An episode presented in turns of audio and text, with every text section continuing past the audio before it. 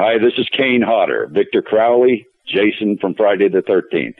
You're listening to WithoutYourHead.com.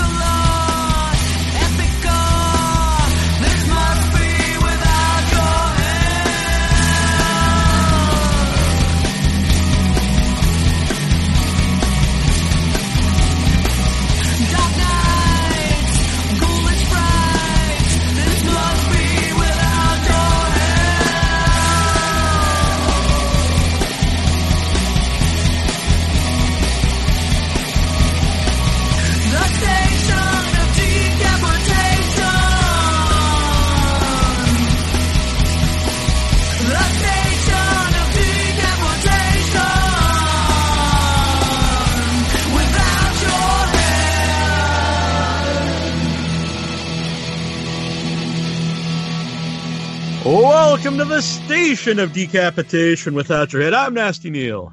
That would make me terrible, Troy. Mm-hmm. And joining us for the first week of Slasher Month is the return of Nick Principe, Chromeskull, and a lot of other cool stuff we're going to talk about. It's very good to talk to you again. Yeah, dude. Uh, let me be the first to publicly congratulate your insane weight loss. That is no easy feat. It is so inspiring. Thank you. Uh, I really hope everybody it. knows about that. That that's really really a big deal. Oh Thank- yeah, it's pretty amazing, there, Neil. Yeah, thank you. I appreciate it. It's weird because I do post about it a lot, and most people, I say the vast majority, are very like, uh, you know, they think it's You great. get good But- supportive people. Yeah, but there are people who get mad about it. It's very bizarre. They're like, ah, you post. Are this- those You're just trying to get Are they- attention. Like, what the hell? are, are- are they are they obese people or This very miserable people, I believe. yeah? Fair enough. Nobody should be happy. Uh, yeah. Yeah, I think it what was it Morrissey that says was it? I think it was Morrissey who said in the Smith song, he's like, "We hate it when our friends succeed." There was, I Yeah. normally don't message someone if they unfriend me on Facebook, but there was a guy I knew for years, and I was like, well, that's weird. So I messaged him, and he was just like, oh, I'm sick of all your positive posts. And I was like, oh, okay. Oh my god. That, well, I mean, the the entire basis of me leaving social media was all the negativity Mm, and all the politics. I can see that. Um, I, I, I mean, literally every single day, it was just either pro-Trump, anti-Trump. Uh, it, it just, I mean, that felt felt like at least eighty percent of the feed was just people going back and forth about that, and these people are like, you know, some of them are like, you know, real life friends, and I mm-hmm. don't want to offend anyone. But at the same time it was like god this this is just irritating. And then it's funny like once you leave social media people just think you're dead. Like you don't exist apparently. Oh, yeah, you know you're i right. mean it- right. you know you know i mean th- this isn't the first time i've left facebook um and i gotta say i don't i don't miss it as of right now you know um yeah i i, I definitely lost one movie that um you know fuck them anyways but uh well, you know, I wish them all the best, but you know, fuck them. Um, but like, it, it's just pretty amazing that you know, once you don't have like a, a, a platform for yourself, like people think you're dead. People literally thought I was dead. Uh, you know, I understand some of my past would give some people good reason to think that, but people don't shut off their Facebook and then die. They usually just die and then then the Facebook. Facebook continue. Like, you know what I mean? Like, Yeah. it, I, it, it's just I don't know. Pe- people are nuts. Yeah, I did. Uh, it was because I know you've you you've taken it off before, but uh, just out of the blue one day, I was like, man, I never see Nick Principe on here anymore, and I was like, I think I'm gonna message him and see if everything's okay, and everything was really good with you, so it, it turned out good. Yeah, I mean, it was it was it was funny and very very serendipitous because I mean, like I said, you, had texted me the day I got married, which is pretty nuts. Yeah, Um, and, and the way I felt with Facebook is like, listen, everybody that matters, anybody I remotely care about, they have my cell phone number, they have my email. You know, let's let's Mhm. go old school. Pick up Yeah, a phone and let's you. call a motherfucker. You know, I mean, you know, you, you know, just give me the you alive. Sure, I am doing great. Good to hear from you. well, you know, done. yeah. But um, yeah, It's it's weird that because it is so negative, and uh, you know, because I do a wrestling show and the horror show, and both wrestling fans and horror movie fans, uh, more even more so than the wrestling fans think though, like they really hate what they think they what they are supposedly fans of. It's almost like they want uh, wrestling to totally die, but they're yet they're wrestling fans. It's it's very strange. like I mean, I understand. It's, I guess, maybe a lot more. Dare I say, fun it is fun some venom. Yeah. To, to post some venom out there and then just see what comes back. I mean, look, it, it- I am not free of sin. One of my favorite things to do on Facebook is if I saw like a post and there was like four girls, I'd be like, wow, three of you look great. And then I would just Oh sit there and, watch, and sit there and just watch them tear each other apart. And that was my pleasure. I enjoyed that. It was funny. I mean, you know, so I I get it, but um, it, it's just when it comes to threats and name calling Yeah, and things like that, it's like the the keyboard tough guys. That that's where it just I draw the line, and it just it's that just gets stupid. It gets really stupid. Yeah. Well, You while know? we're while we're talking about that, uh, we were I don't know if we were it talking comes. about that, but uh, so can, can you talk about I didn't- Juggalo, Juggalo game? Oh, Juggalo Gate. I love it. Um, I, I didn't know if you wanted to talk about it because I know that anything that I kind of like promoted at one point, they attacked. So I didn't really want to bring it up, but I, I don't care. I really don't care. I never considered it a threat. Um, me and my friends, everyone I know, we found it hilarious. Um, it's, I mean, I'll, I'll start from the beginning. In case anybody doesn't know, on my personal page, Oh God. Uh, so like maybe like a week or a few days after the, the Vegas shooting, um, you know, I have a very dark sense of humor, and I posted something along the effects of like, you know, all these horrible events, uh, you know, these these tragic shootings at music festivals, yet no one attacks a Juggalo fest. Uh, it was something to that effect. That that's not what I said verbatim, but it's close enough. Yes. And my God, I had no idea. I, I think I only had like like two people that were actually a, a you know the the, the shitalo or whatever you want to call them um, on my page, and it was an onslaught. It was amazing. I mean, memes with just like me holding dicks, Chromeskull holding dicks. It was fucking hilarious. And um, the emails, like it started out. I was kidding. I, I thought that for a community that dressed like clowns, they could take a joke, you know, because I really didn't mean it. I, I would never wish death on Right. anybody except for a pedophile or a rat. Oh, yeah. And, um, you know, it, I I didn't think much of it. You know, I just thought it was a joke. I make a lot of stupid fucking jokes. I don't think anybody takes me serious, you know? And they took it quite serious. And Wow. there were thousands of emails. Thousands. And um, the biggest thing I noticed was the amount of racism and homophobia in the messages. Uh, I hope you get raped by N bomb, like you know, N word with hard R, not not even with an A, with hard R, with hard R. I hope your mom gets raped by N bombs. Um, Wow. You giant, you faggot piece of shit, faggot, faggot, fag. Oh, it was just a reoccurring thing. It was just total, every single one. N bomb, N bomb, N bomb, gay, uh, gay slur, gay slur, gay slur, gay slur Wow. over and over and over again. And and maybe like I I noticed like like two out of like thousands where there was like someone who'd be like, you know, that was kind of uncool what you did. I, I I know a lot of us kind of suck, but you know, as as a whole, we shouldn't be killed as people. I replied to those emails and I said, I'm sorry. I'm Yeah. truly sorry. It was a joke. It got ugly. My apologies. So that was, but like I said, that was about three emails, right? So I kept my mouth shut to an extent, except for the other posts where they're like, you should apologize, you should apologize. And I just put a post because, like I said, it started as a joke, but all those emails and stuff, I was like, wow, these people really, really suck.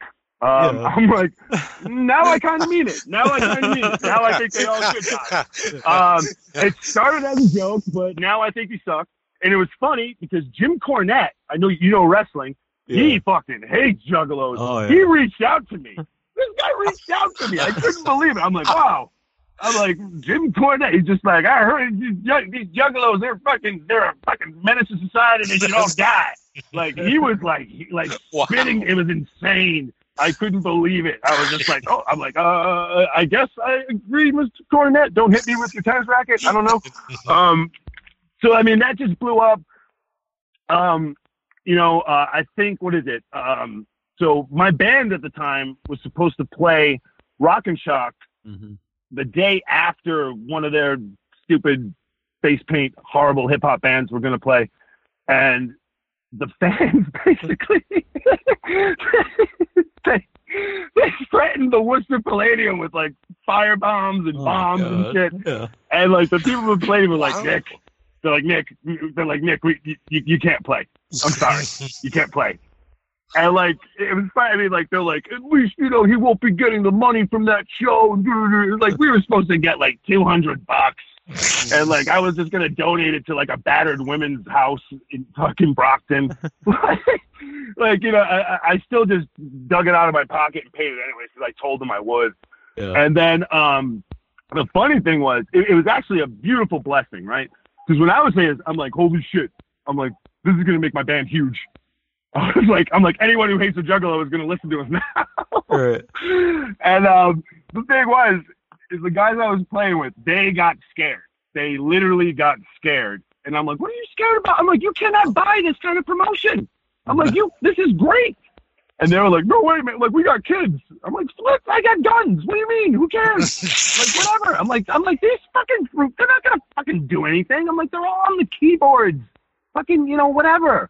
You know? And like, you know, it, then it got ugly because they started like posting like addresses that I had lived at before and all these things. And then the, the, the worst thing was, I don't know what phone number they got, but it was like an 80 year old woman. And apparently she got prank calls like 24 7 for like 72 hours straight. Uh, like, I, I felt horrible for that. Absolutely horrible. So, I don't know. My attempt at taking the high road, which wasn't the high road at all, because I don't know how to do that. I'll be completely honest. I don't know how to do that. Instead of like putting up any more posts or anything else, I just went and I got their symbol tattooed right by my asshole, and then I just posted a picture of that. Um, so yeah, I have a juggalo tattoo right by my asshole. Um, yeah, whoop whoop, whoop whoop, whoop whoop. I love it. Yeah, it it is weird today that you can't that people don't know jokes. Like you can't anything you say if if it's clearly a joke and like obviously you would mean something. People there'll be people who Yeah. think it's like totally serious. I I don't understand it. Yeah. Well, I mean, I mean, I don't know. I think if you follow a lot of stand-up comedy like I mm-hmm. do, that seems to be the main topic. Is that everyone is just too PC, and I don't think people are on. I don't think people are honestly PC, but they want their public image to show that they're so politically correct and mm-hmm. things like that. But inside, everybody, you know, you, find what's funny. It's funny. It's like you can't help it if you're going to laugh at something. You're just going to laugh. You know. Yeah. And I Yeah, mean, 'cause- it's gotten to the point where, I mean, honestly, Jerry Seinfeld has said Right. that people are too PC right now. And Yeah. if you are offended by Jerry Seinfeld, then just fuck off. Just fuck Yeah. off and fucking Just die. give it off. You're a fucking, oh my God, you're a moron. If you are offended by Jerry, what's to do with that? If you're offended by that man, please just fucking move away. Move away to your own little island where you don't bother anybody. Go in a cave. Just fucking go away. Yeah. Go away. Yeah, I wasn't. I didn't get death threats, but I got I got kicked off Facebook for for thirty or ninety days. It was a long time. Someone dug up. It was a six year old picture, and it was this uh, T-shirt company called Skull Celebrities, and they make like caricature cartoons of dead celebrities. And I had a. It was a Hitler one because I thought it was funny. It was a Hitler, you know, skull with a with a with a hole in its head where he killed himself, and I'm holding it. Yeah, uh, th- they're based out of Massachusetts, correct? Yeah, Okay. yeah, because I yeah, because I saw it. Yeah, at yeah. I, I used to see their I see their table at Rock and Shock all the time. Yeah, I, I I actually have a I have a, I have a Macho Man Randy Savage one. Yeah, because I, I bought the Hitler shirt 'cause I thought it was funny, and I also bought a Jesus pin, and I would wear them together because I thought it was funny. And uh, no one ever said anything about the Jesus pin, but this guy went crazy about the Hitler thing. He's like, call me a Nazi, and and then so I just was like, I can't, you know, I was like, well, even if I was a Nazi, like, do you think that's how I would show it with like a with a dead Hitler, dead you know, Hitler. cartoon, you know, like this is how I I support my Naziness and. And like he's just, oh no, you're just a piece of shit. My family Yeah. died in the No. Holocaust. Like what the hell? And Not, not yeah, Nazis Nazis carry like lawn torches now and stuff, right? I mean, right, yeah, Right. Tiki that's torches. that's like their thing, isn't it? yeah. Isn't that crazy It's- that there's Nazis now? There's Nazis. That's what Yeah. Trump Yeah, brought out. actual out Nazis. some- I mean, that's just nuts. That it, we're so politically correct, but yet Nazis are not hiding anymore. Yep. yeah, Like they're not hiding anymore, Well, you which can't is hurt their insane to me. feelings. You know, you got to be careful. Yeah, You Don't exactly. hurt their feelings. You know, yeah. Apparently, Nazis have feelings too. You know, death to these people, death to that. But how dare you speak against us? Yeah. And like, I, I'll be like, I, I just want to say too, like, I'm not a Trump supporter, but I'm not gonna jump on the bandwagon of talking shit, even though he's a pretty horrible person. Um, the, I, I believe it. I believe it was Joe Rogan who said. I don't want to take this quote as my own, but Joe Rogan said he's like, not all racists are Trump supporters, but all racists are Trump supporters. So, You know, I thought I hmm. thought that was pretty interesting. You know, yeah, and with these coming elections and things like that, we're fucked either way. It doesn't matter. Like, you know, you know, it just it, politics is just just scary. I try to stay away from it. I, I, I get all my politic info from the Daily Show and comedians, which I you know, pretty much So do do. I. doesn't say a lot yeah. for my doesn't say a lot for, for my intelligence. I'll be the first one to admit, but you Yeah. know, it it's just gotten to the point where if you don't laugh at it, it's time to like y- y- you want to eat a bullet.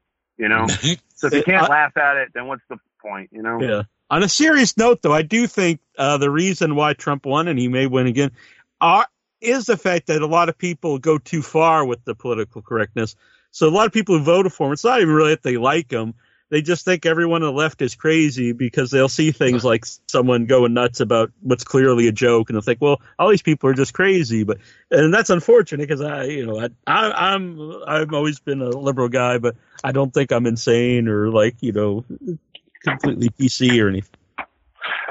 Well, I mean, I, I can't believe I'm going as far as to talk about politics, but I, I I've always felt like, I mean, I'm not a Democrat, I'm not a Republican because I love guns. I love guns.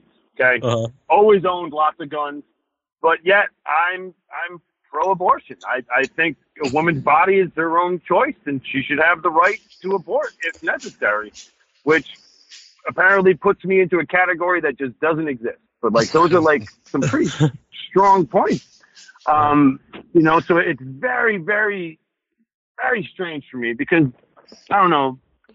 Democrats are just in general just seem like really good people but when they disagree with you, Mhm. they're doing the best that they can to convert you. Like, this is why you should be like us. What is wrong with you? Why don't you act like this? Whereas the only thing I respect about Republicans is like, they're like, I don't give a shit if you think like we do or not. like, this is just what I believe, and that's just what's up. Yeah. So, I mean, eh, you know, I, I don't know. Maybe, maybe that makes me like a libertarian. I don't. I honestly don't know how they feel about abortion. That's, but that's like kind of a big thing. But uh, eh, I don't know. It, it, it's it's crazy. I don't know. I guess growing up as a kid, my parents just taught me to vote for the lesser of the evils. Uh-huh. I was basically taught that all politicians are pretty much evil, but just some are just a little bit less evil than others. Right. And and try to make up your mind if you weren't, you know, because I, I always think people should vote. The, the best analogy I ever heard with voting is if you walk into a restaurant and they just hand you a plate of food and you're like, oh, I, I didn't order that, and they're like, yeah, but you didn't say anything otherwise, you know. Mhm. So at least if you like vote, that. that. gives you the right to complain, you know. That's very true. Okay. It's very true. You know? Nothing I think else. George Yeah. Carlin might have said that too. The, it, I only vote because it gives me the right to complain. Yeah. So we'll get off politics here. Let's talk about some movies. uh, oh, thank yeah. you. Yeah, that's why we're here. So you got a lot of yeah. a lot of cool stuff, and uh, one of my I think you, I would be proud of is the Vault because it's like this amazing cast, and I have not seen it yet. I do want to see it, but uh, can you talk about how you got involved in the Vault? I would love to. Um, well, first off, the biggest confusion is there's already a movie called The Vault with Just James Vault. Franco. Right. It's like a ghost heist movie. This this is just Vault. Um, Okay. how I got involved with that is completely through um, a filmmaker named Tommy Tommy DeNucci from my hometown. Um, he's been making movies in Rhode Island, and as soon as I heard about him, this is like maybe like eight years ago, and most of his films were like under a million.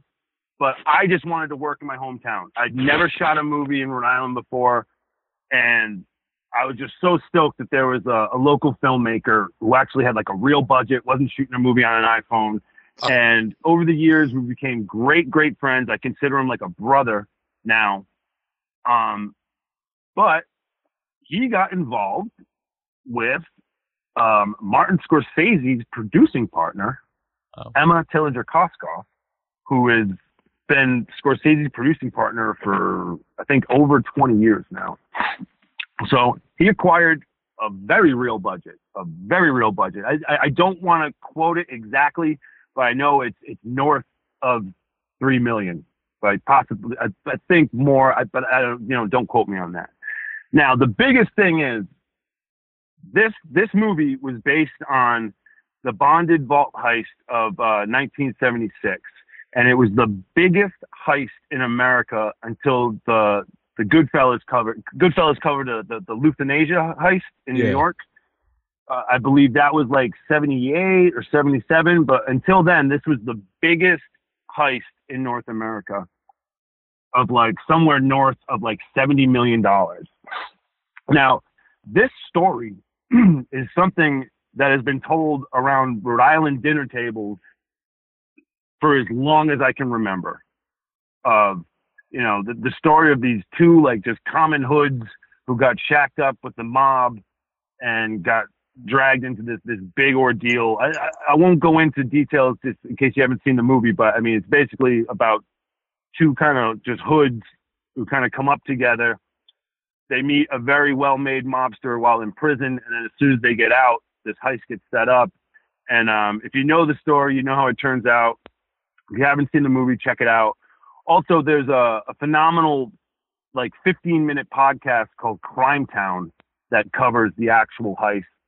Um, I played, I'm not going to say his, his real name, but I, I played a very, very real gangster who is still alive today. Oh wow. He's a very well respected man. Um, in private, I'll tell you who, but Mhm. I don't want to talk about it uh, publicly for obvious reasons.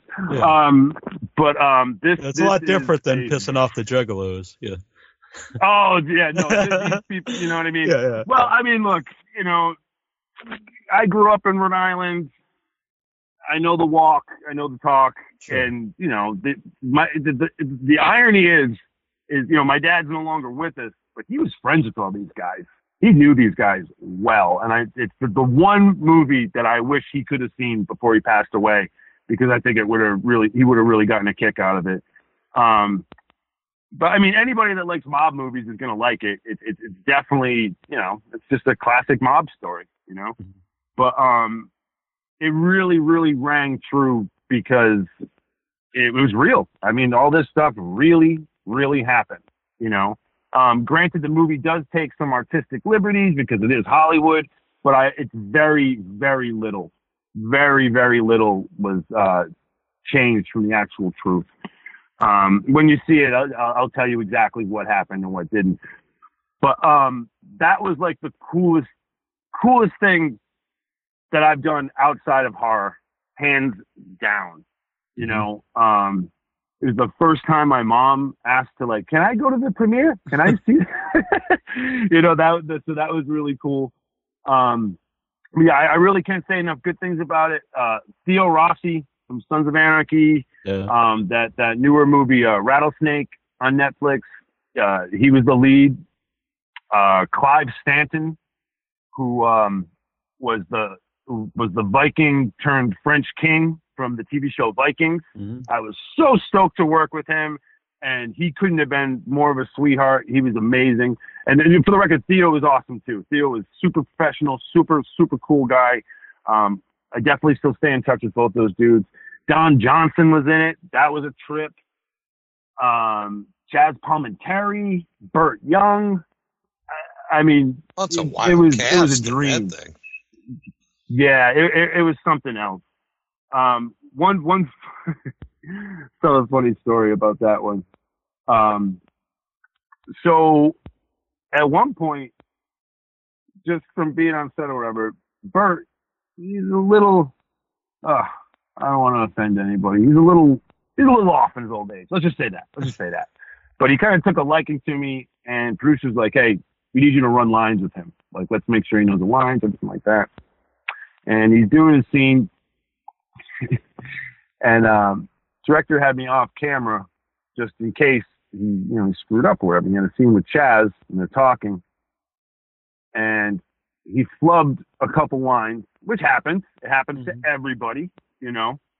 And director was like, he's like, uh, he's like, Nick, give him the line. And I go to give him the line, and he screams at me, I don't need you. And then the, the worst part is Chazz Palminteri was just, he is just a straight up G in real life too, man. This man is just cooler than ice all the time. He turns to me and very Chazz, he goes, Mickey, did Mr. Young ask you for a line? I was like, no, sir, he didn't. He's like, well, then maybe you shouldn't just say the line unless he asks for you the line. I was like, I'm like, oh my, I'm like, how did I get this? Like, oh, my, you know. Uh, So then, like a few hours later, his dressing room was like near uh, where like makeup and wardrobe was, and you know you're back and forth from there constantly. And if Mr. Palminteri's door is open, that means he can be addressed. If the door is closed, it means leave him alone. So I walk by, I see the doors open, and he's just sitting there. I'm like, "Excuse me, Mr. Palmenteri." He's like, "What's going on, Nikki? I'm like, "I just, I just really wanted to apologize." I'm like, "I- "If if I spoke out of turn, I- I'm truly, truly sorry." And he's like, "Mickey, Burt, he's an old man. He's had a very wonderful career. We need to give him few liberties that maybe we wouldn't give other actors. But if you think I'm holding it against you, then of course not. You're you're, you're okay in my book." I was like, "Oh fuck, cool." Oh Jesus! you know, it's just like right when you think that not not that you're jaded, but like that nothing's gonna affect you in this business, something mm-hmm. affects you.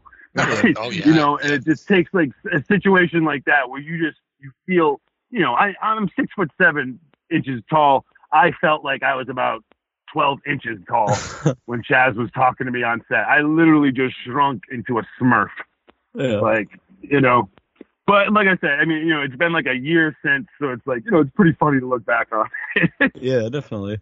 But yeah, that, that Chazz is amazing. Uh, I always think um, Oh God, no, the name is me. Uh, a Bronx Tale. That's one of the best. Uh, one of the more underrated. I don't know what people talk about, but one of the more the underrated uh, like mob movies. Oh yeah. Um. Apparently, I didn't know this until. Uh. Here's my thing. When when I meet celebrities that I'm like a big fan of, Mm-hmm. I try not to talk about how much I love their stuff Yeah. until possibly they bring it up, and then I'll be like, okay, so when you were doing that, did you like, you know, like then then I'll geek out a little bit, but I wait for them to bring it up. If they don't bring it up, then I'll just take it to my grave. You know, I I, I try to be as professional as possible and not be a total fanboy. You know. So he brought it up, and we started talking about it. And what I did not know is that it was a play before it was a movie, and Robert De Niro saw the play, and that's how he got involved into wanting to direct the film. Oh, I had no idea.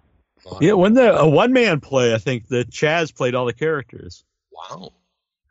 Yeah, yeah, yeah. Um, that's yeah, that's the case. I, I had no idea. I had no idea. Yeah, I only know because then he did it again not that long ago. I think it was in uh, Atlantic City. I want to say, but uh, I really wanted to go, but you know I just couldn't make it. But uh, it would be wi- Sure. wild to see. Oh, well, also I, I have to mention that William Forsythe Yeah, plays my crime partner in this film, and the Wishmaster himself, Andrew Divoff, Mhm. also plays Oh, wow. a, a character.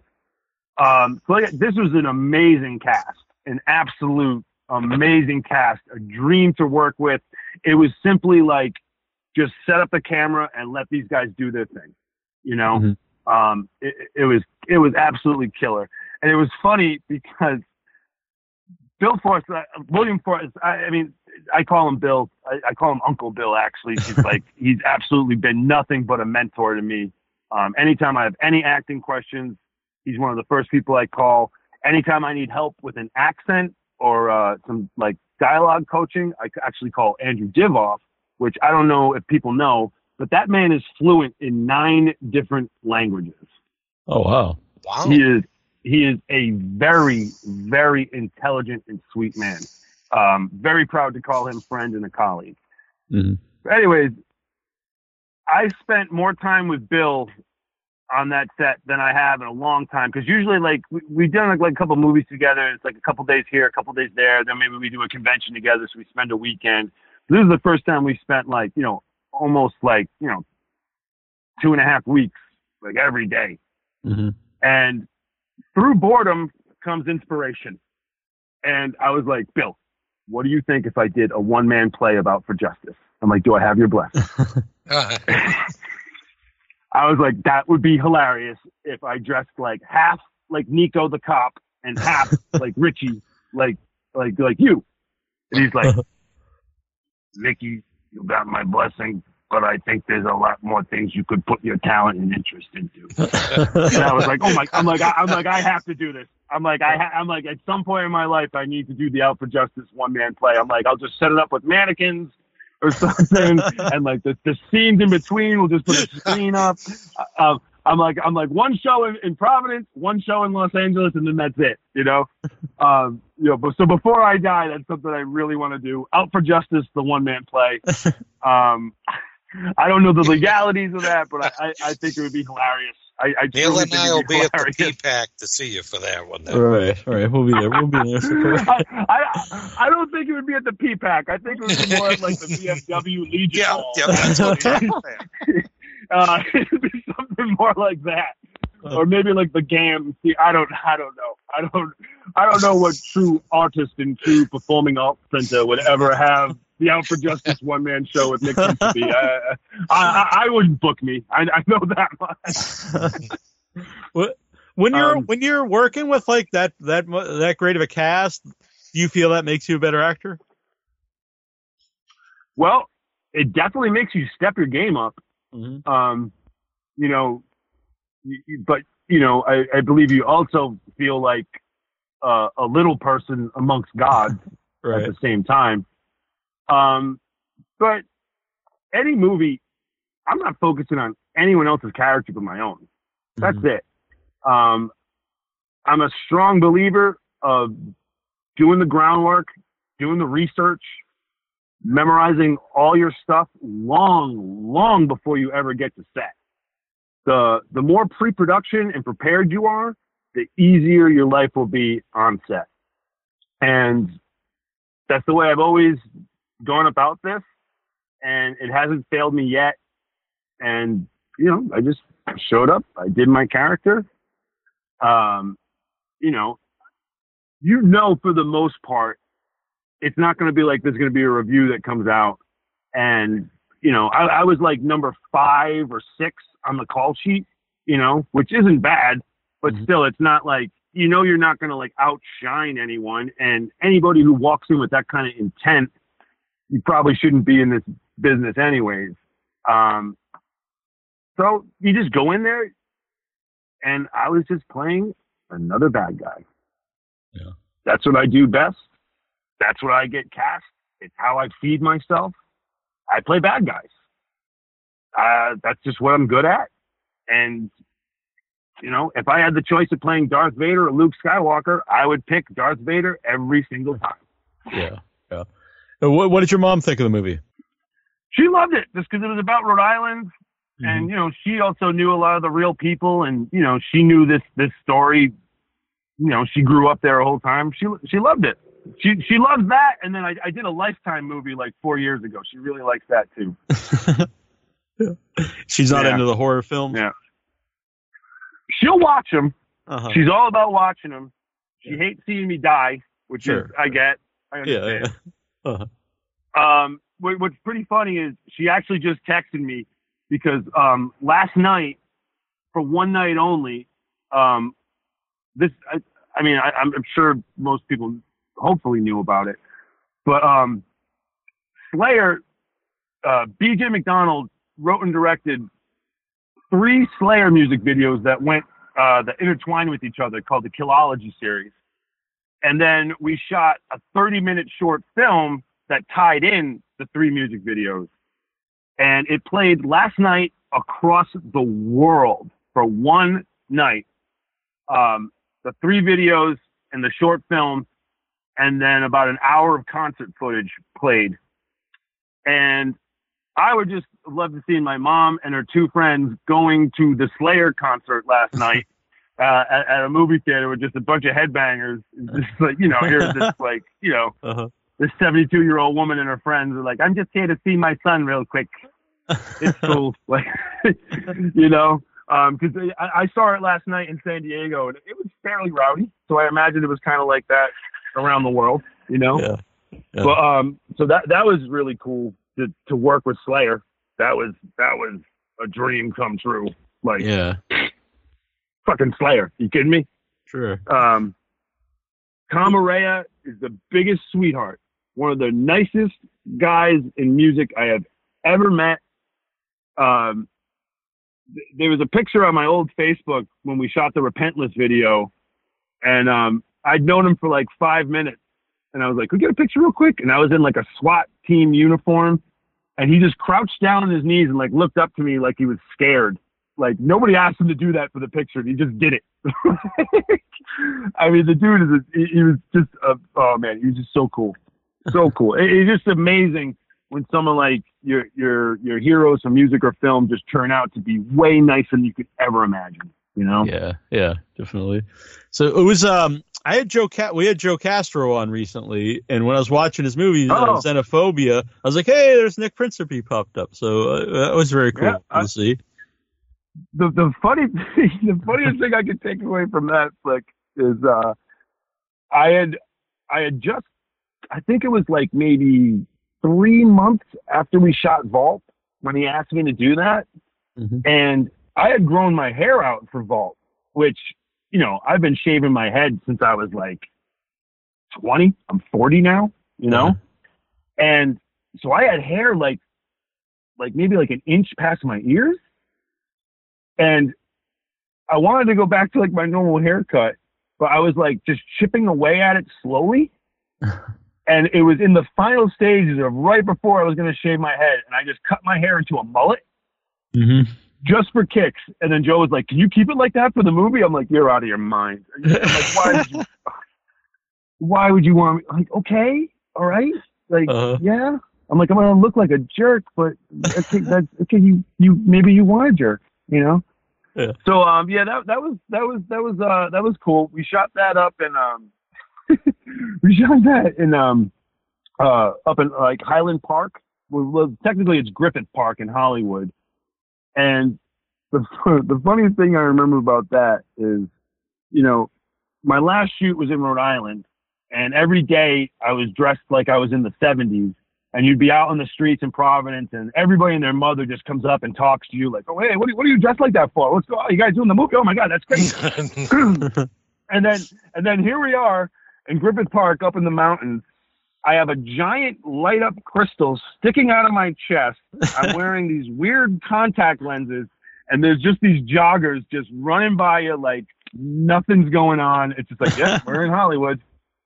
Just another day in Hollywood. Nobody gives a shit, and why should they? You know. Uh-huh.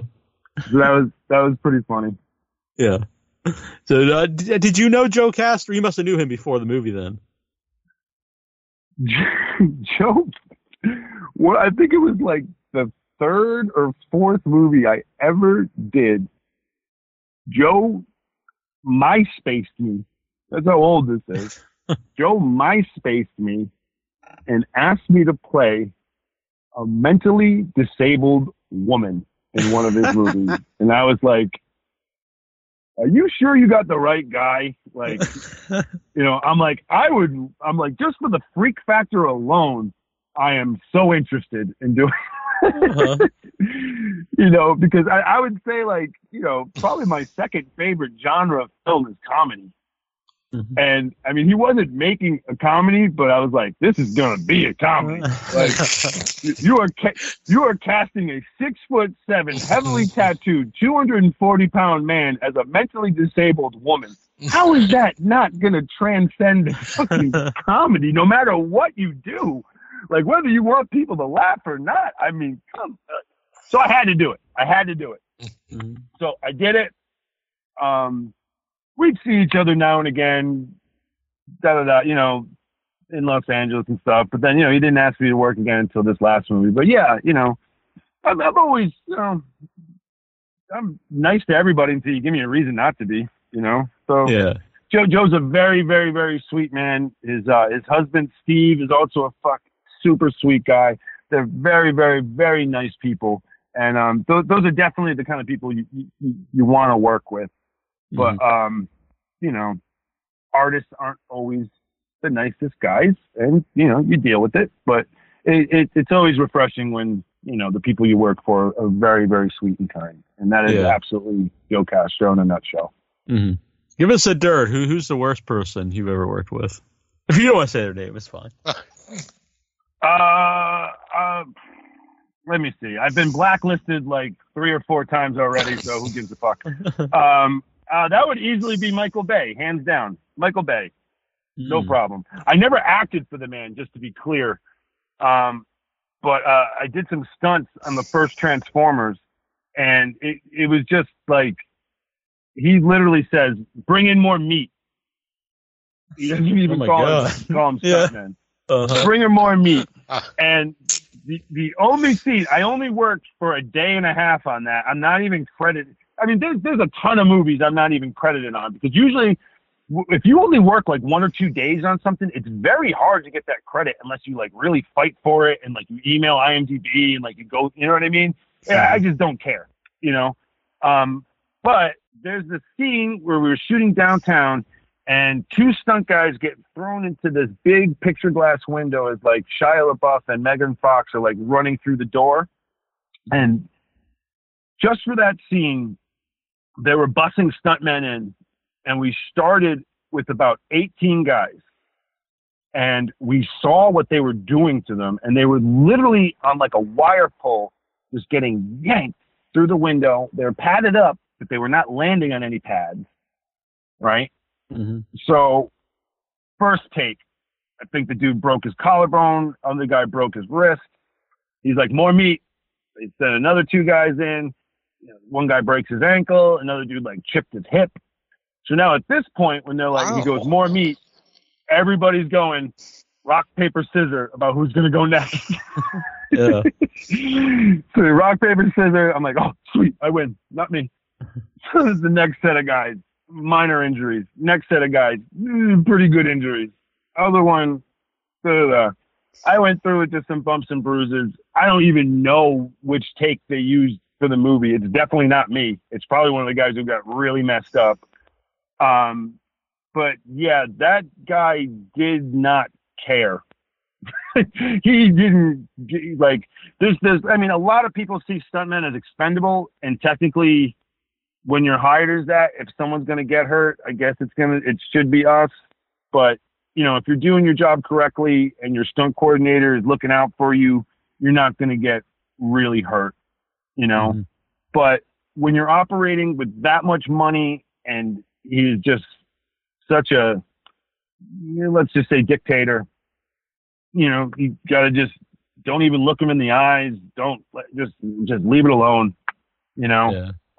Um, so so that was that's definitely you know I mean I think everybody has like a Michael Bay horror story to one point or another. Yeah.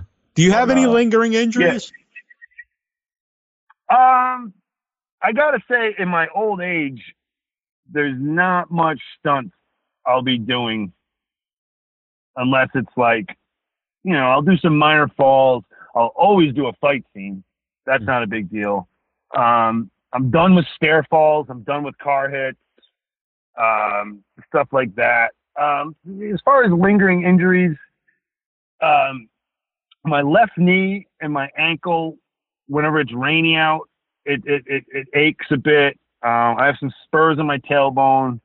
Um, I fractured my ribs like maybe like seven years ago. Again, it, it's like that was another reason why California was good is because you know there's not too too much rain, and being in New England, it felt like I was constantly in pain. And since um, I used to have a major drug problem, I don't take any form of painkillers anymore. Yeah. Like I'm freaking hesitant to take fucking Tylenol. Like I so, but I mean, I really don't need to. I exercise a lot, and that just seems to be the thing. Is like when whenever you have kind of like bone injuries, I think like the best way to go about it is building up the muscle around it. Mhm. Um, so, but that's that's it. Like I said, on rainy days, I get a little achy. But other than that, I'm I'm I'm very lucky. I'm definitely very lucky for the amount of uh, burning the candle at both ends that I've done. hmm Couple things there. Um, have you actually ever tried CBD oil? Which I know, like uh, people might think it's all hype, but actually works for me. And I got my our mom, Troy and I's mom, uh, using it. She used to take a lot of pain pills for her back, but uh, like for the last six months that she's been using, she hasn't ta- taken any pills. Yeah, no, um, CBD has been a huge thing in California for like long before it, uh, you know, it ever came out Yeah. here. But you, you know, I gotta say that for my issues, I think I think CBD seems to be more like like muscle related or tendons and, and things like that. Mm. Um, and like I said, it it only really hurts when it's like rainy out and like um, you know that that that cold wet weather. It's the only time it really hurts. But um, I, I'm a complete endorser for that, and I, I think it, it's just too bad that it's so associated with um, THC or marijuana when Mhm. they're really just worlds apart. And um, you know, uh, I remember I I believe wasn't Gronk talking about it recently, saying Uh, like, the benefits of it and how Yeah, I like think so. I, I I remember seeing yeah I remember seeing something about him trying to promote the benefits of that instead of like athletes going on painkillers and stuff. Because I, I I tell you what, I mean you're in New England, you know. I truly believe that that opiates, fentanyl, all that, that that is that is the, the white people's crack epidemic right now. Oh yeah. Oh yeah. Um, like just like what happened on the West Coast and the East Coast with like black community with crack, uh, I think is like the fentanyl and, and, and dr- it's like it's just it's insane. And I've always said if I come into like a bigger amount of money than just being able to like support myself and my family, I really want to just try to introduce something in New England where if you need help, you can just walk in and get a detox program, get put into rehab, because it is absolutely ridiculous how some of these people are treated if they go to the hospital um, asking for help. Mhm. Um, I, I believe in New Bedford, where like the heroin problem was just insane. The, the, they had a, a, a thing where no questions asked. You go to the police station, say you want help, Yeah. and they got you help, which I think is amazing. Look, I mean, it's just insane to me how people treat like they they they, they treat people with withdrawals and things like that. Um, it, it's just horrible. Yeah. I don't know if you want to talk about it, but was there anything that the that you did specifically to get clean? I went like, well, I'll be honest with you.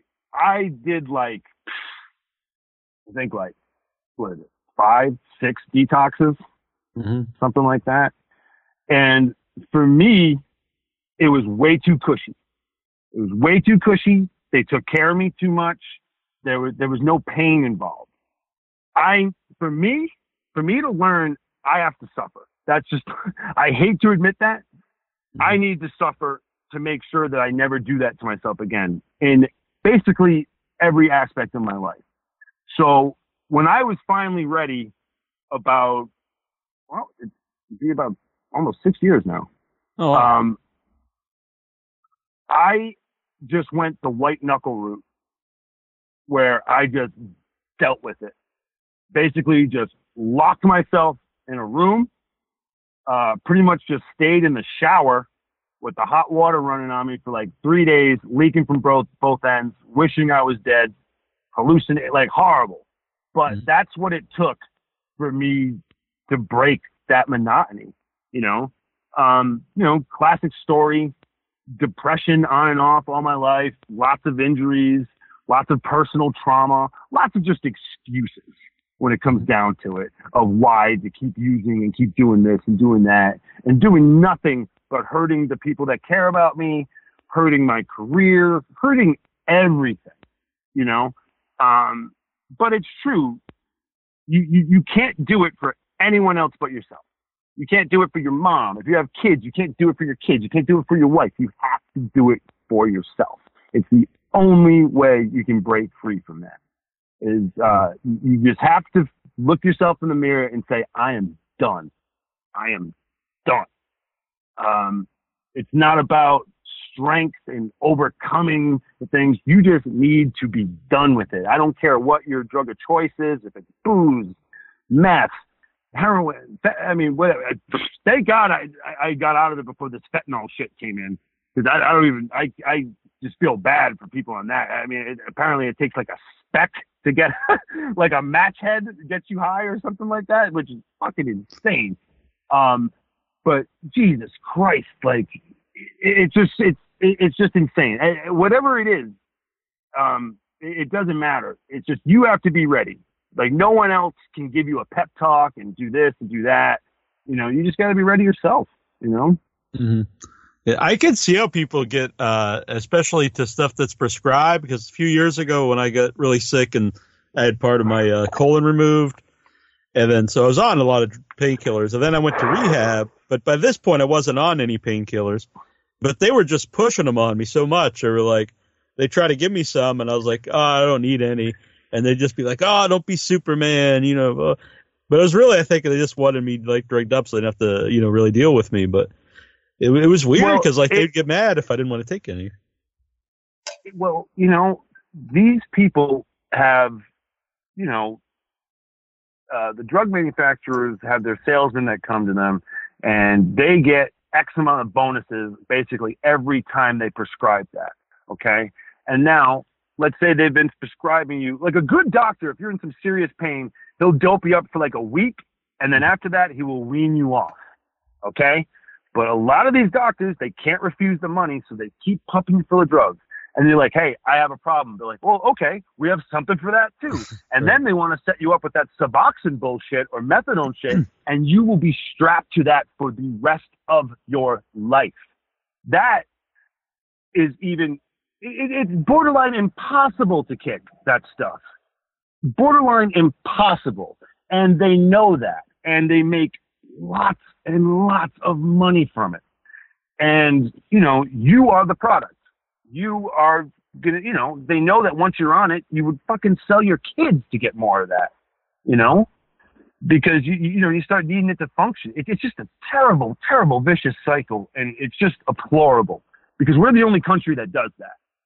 We are the only country that does that. Every other country, for the most part, unless it's like extreme surgery, they're like, okay, go home, stay out of work for a couple of days, just stay in bed.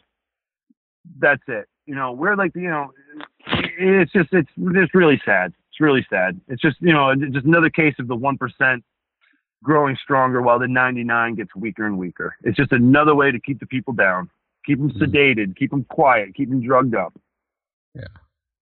Uh, one uh, before I forget, I want to ask. You said about you know the injuries and stuff, and I interview a lot of uh, wrestlers too, and I always kind of see a similarity with uh, like the stunt guys and, and the wrestlers, where it's not necessarily like uh, where you did one move and you got injured. It's like the constant bumps that that build up. Would you say that's true? Oh, well, well, here's the thing. I would never compare a stuntman to a wrestler. A wrestler is wrestling nine days a week, 360 days out of the year. They're they're dealing with injuries and working with injuries way more than we are. I mean, the average stuntman works like maybe four days, five days out of the month, unless they're like doubling someone. Mhm. You know, it, it's not a steady job. Whereas wrestlers, like I said, you know, you know that they're working every day of the year, pretty Yeah. much. They're constantly on the road. They're dealing with injuries. Um, even worse, uh, my good friend Mike Bennett. At Mhm. one point, you know, he had a tag team partner and he cracked one of his ribs. And if he can't work, that means his partner isn't able to work. So not only is he taking food off his table, he's taking food off his partner's table. And Mike, being the guy that he is, you know, he just pilled himself up so he could deal with it Mm-hmm. you know but you know that catches up to you it, it, it will always catch up to you i've yet to meet a man or woman that's strong enough to go five days a week on these kind of pills or meds or drugs and then take the weekend off you Mhm. know? Uh, i just don't think it's possible you know? And you know what?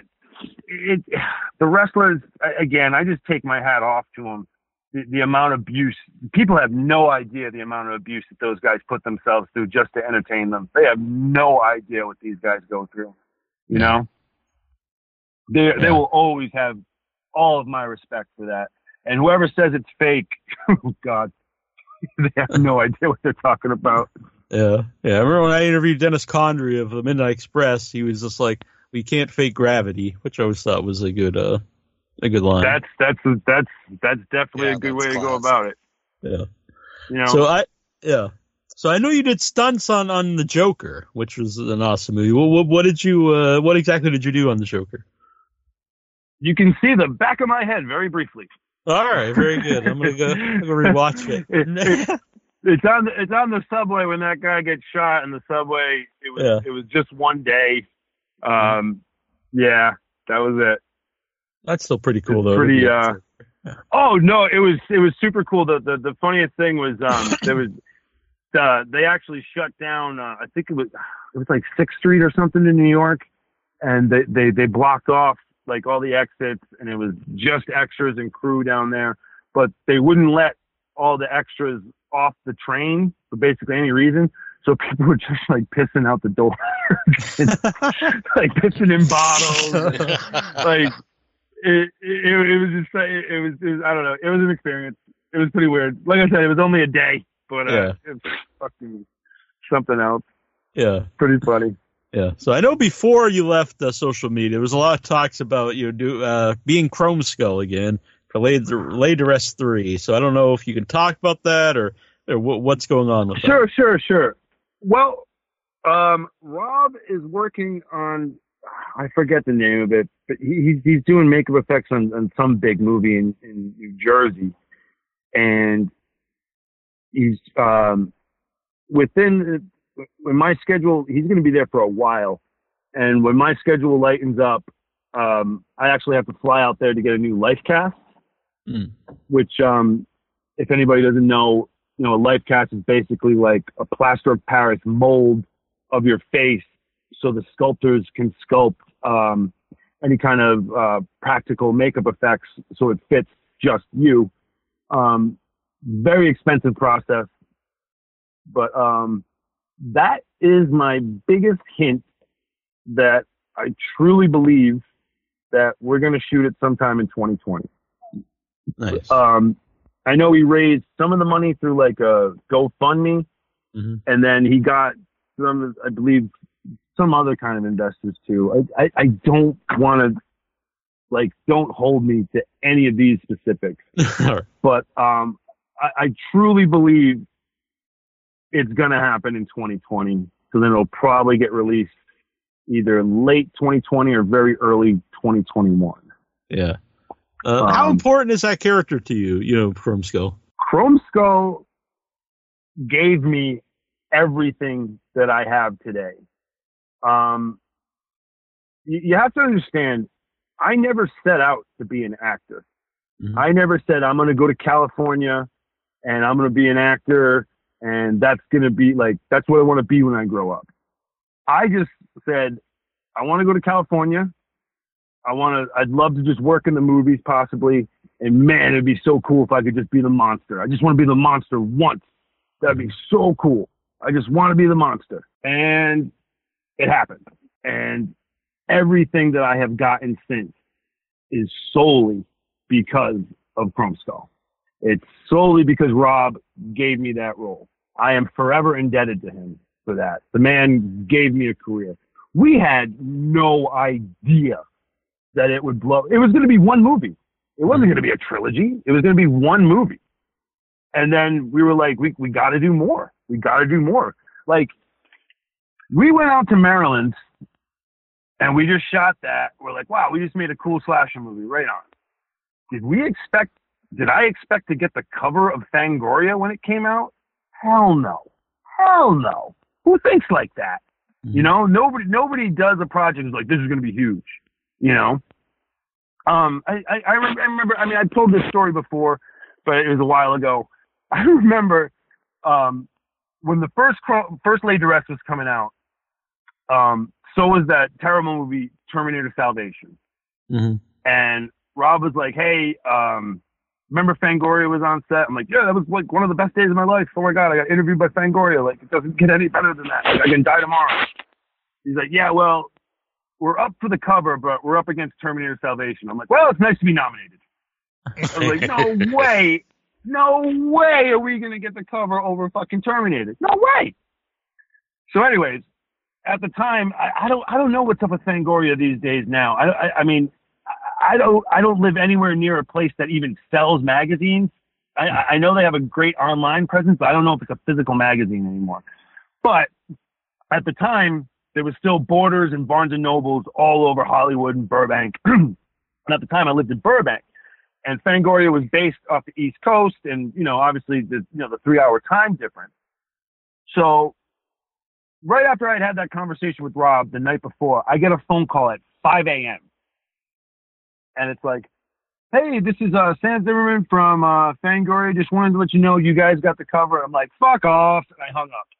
I thought it was a prank. I thought it was a prank fucking phone call, right?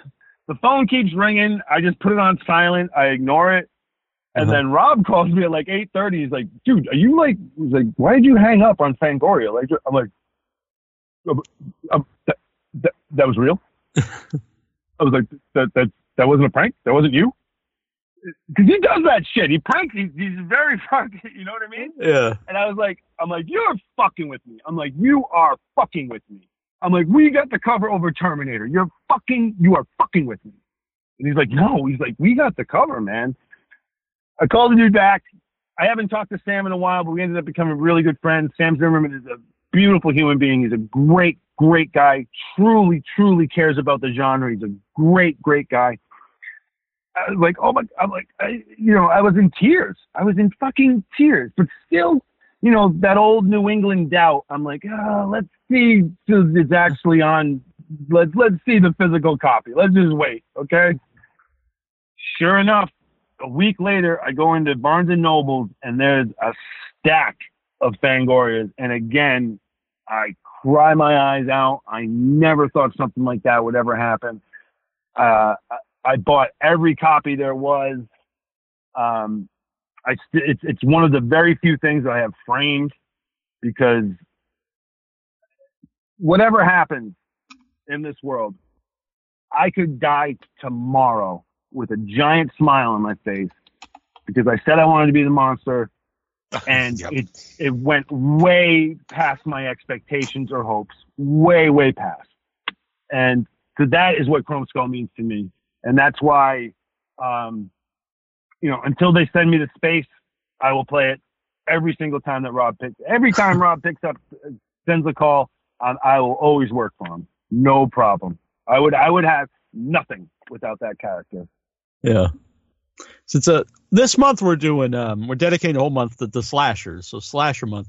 Uh, what is it about the slasher like subgenre of horror? Do you think the that really attracts people? What what about attracted you? Well, for me, um, it's weird. I'm going to bring up my mom again, but I remember as a very, very small child, my mom and dad went to go see Terminator, right? Mhm. And she just kept saying, she's like, he was like the Grim Reaper. Just no matter what, he just didn't stop. He just kept coming. He just kept coming. And that was like petrifying to me. Absolutely petrifying.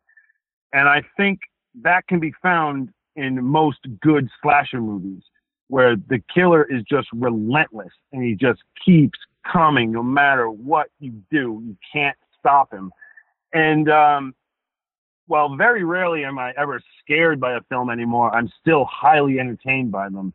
Mhm. And I think that is what made the slasher genre so big for me personally is um, the I, I- call it the, the Grim Reaper factor. Like you know, you, you can't run from death, and these slashers are the physical form of death. And once they lock their sights on you, that's it. Like there's not much you can do. You know, you can run, you can't hide, you can't fight. You can just keep running. That's all you can do. And um, that's that's petrifying to me. Um, I think that that's really scary. That you know, that you know, you blow somebody up, you shoot them, stab them, whatever. They keep coming. Like that. That's that's very scary to me. I think that's what's always drawn me to uh, that specific subgenre of horror. Yeah. Before you, you know, you got into the business, what were some of your favorite uh, slashers? Oh man, jeez. Um, I've always leaned. I really like the Italian stuff. Like Torso is one of my favorite. But uh, as far as American stuff, Larry Cohen's uh, Just Before Dawn, I love a lot. Maniac, the original Maniac. Yeah, Maniac's Yeah, great. Like that scared the fucking piss out of me as a kid. Still freaks me out to this day. Makes me want to take a shower every time I see it. Yeah. Um, uh, Jason Lives Part Six is absolutely my favorite of the series. Um, I, I truly think many, many slasher films borrowed the template of that film and went with it. You know, hmm um, you know, uh, Halloween, of course, Halloween two is just legendary to me. I think that that movie just, you know, like one of the best of all time. Uh, New York Ripper, uh, I, I love a lot. Uh, I mean, I, I can go on and on, but, but I would say like the ones I mentioned, those, those are the ones that had like the biggest impact on me as a kid. Yeah. And Maniac has like my favorite poster art. It's like so sleazy and I warned you not to go out tonight with the boner. The boner. Yeah, it's so awesome. You got the boner. It's just from the waist down, the boner. yeah. yeah. Ridiculous. yeah, it's a slightly unbuckled. Yeah, just everything about it. And the head's turned the other way. Oh, yeah. It's just like that's pretty awesome. Yeah. So uh, I looked up the the uh, the cover here, and it's pretty. It's awesome, actually. It's uh, well, you you know it because you have it up. Uh, you have it framed, but yeah, your your mask. Uh, laid to rest, he kills you best, and Terminator Salvation is much smaller up uh, up above Fangoria, but the the cover is uh, is Chromeskull. I, I believe it's April 2009. Is that correct? Um, my picture is kind of small, so it's hard for me to see the date.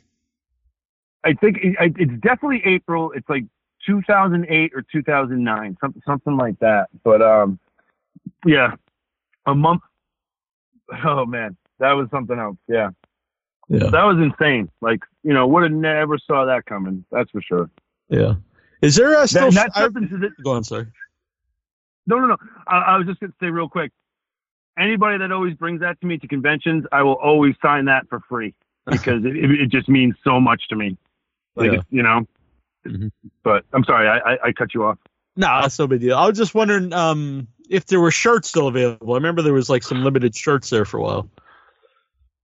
I have no idea. I have Right, you're not on social. Yeah, you're not on there anymore, so you don't know. like but um I don't know. I I think maybe if you go to like Rob's page, he was definitely like selling shirts that was supposed to go towards the funding or something like that. Mm. Um every now and again, like when I do like the German conventions, I'll maybe print up like 10 or 15 shirts just to, you know, either just give out or, or sell over there. Um I'm supposed to go to Germany in like April 2020. I was gonna like make a shirt that maybe just said like Chromeskull for President 2020, kill everything. I don't know, something silly like that. Yeah. It- you know, I don't know. But Yeah. um, I don't know. They're out there. They're definitely out there. Um, I can't tell you where, but I'm sure Rob has some because Yeah. that was definitely part of the um, the the GoFundMe package or whatever. Uh, Germany seems to really love slasher movies and horror movies. So we have, you know, uh, a really Germany- from Germany. Germany is the best. Germany, I, I can, I love me some Germany. Um, for music, for film, uh, just they love the arts out there, and it's like mainstream in a good way. You know, um, the people are very honest. They're they're just, you know, they wear what they love on their sleeves. I cannot say enough good things about Germany. Everything about Germany is awesome, awesome. They they they, they love them some horror, man, for sure. Yeah. yeah. I've never been to Germany. I'd like to go sometime. Yeah, yeah. I mean, you should definitely check out one of their cons. They're they're very different than our American cons, hmm but um, they're cool. They're definitely very cool. They're very very fan friendly. Um, they're the only the biggest difference. The only thing I don't like is I never charge people for pictures. hmm like I, I think if you go to con- a convention and you pay 30 bucks at the door, you should walk away with something for free. Yeah. Um, so I, I'm always happy to take a picture with someone for free. Um, that's a big no-no over there. Um, it's like in your contracts, like you're not even, you, you can't like leave your table unless you're like on a break. And it, it, it's, it's a little frustrating. I'll be completely honest because I don't know. I, I will never see myself as a celebrity. I'm really not. You know, I'm not a celebrity. So if someone wants to take a picture with me, sure, of course. Never say no. I don't care what I'm doing. I would always stop. Um, yeah, I don't know that, you know, 30 bucks is kind of a lot of money just to go to a convention. Like I said, I think everybody should walk away with something for free. Mhm. Um, so when it's talk about conventions, makes me think, you know, Sid Haig, who was uh, uh, always a staple of all the conventions, uh, passed away obviously recently. Did Did you have any interaction with Sid? I have had many, many a breakfast and dinner with that man, Mhm. and we absolutely lost an icon. Yeah. we absolutely lost. I would compare it to, well, I mean, when we lost Roddy, that really hit me hard. He was, Mhm. he was a good friend. Roddy was a very close friend. Uh, there, there's not a day that goes by where something doesn't remind me of him. But I would definitely put Sid in that same category. Um, no convention will ever be the same without him. I, No. I truly miss the, the talks. Um, I remember one of the, the best breakfasts I've ever had in my life was in Atlanta, Georgia. It was Bill Moseley, Sid Haig, myself, Laurence Harvey from um, Human Centipede 2, Yeah. And like uh. Ogre Ogre Nivek. I'm, I'm pronouncing his last name wrong. From uh, Skinny Puppy, Yeah. who turned actor. Um, great, great guy. That was it, that was one of those breakfasts where we're all just kind of list, just you know, Sid's the elder, and he was just talking, and we were just listening. Um, there were many other dinners and breakfasts much like it, but that whenever I think of Sid, I will always think of uh, Atlanta and that that time. Um, mostly because he spent a great amount of time speaking about his uh, his time with the the Jack Hill films of the '70s, Yeah. like Spider Baby and uh, you know all like the black exploitation films that he did. Um, just just you know, I mean, just the I mean, you, you meet so many of these people, so you you get a lot of the stories too, and you know, you, you just you can't buy those situations. You know, no, And he's for an a amazing lifelong fan, Mhm.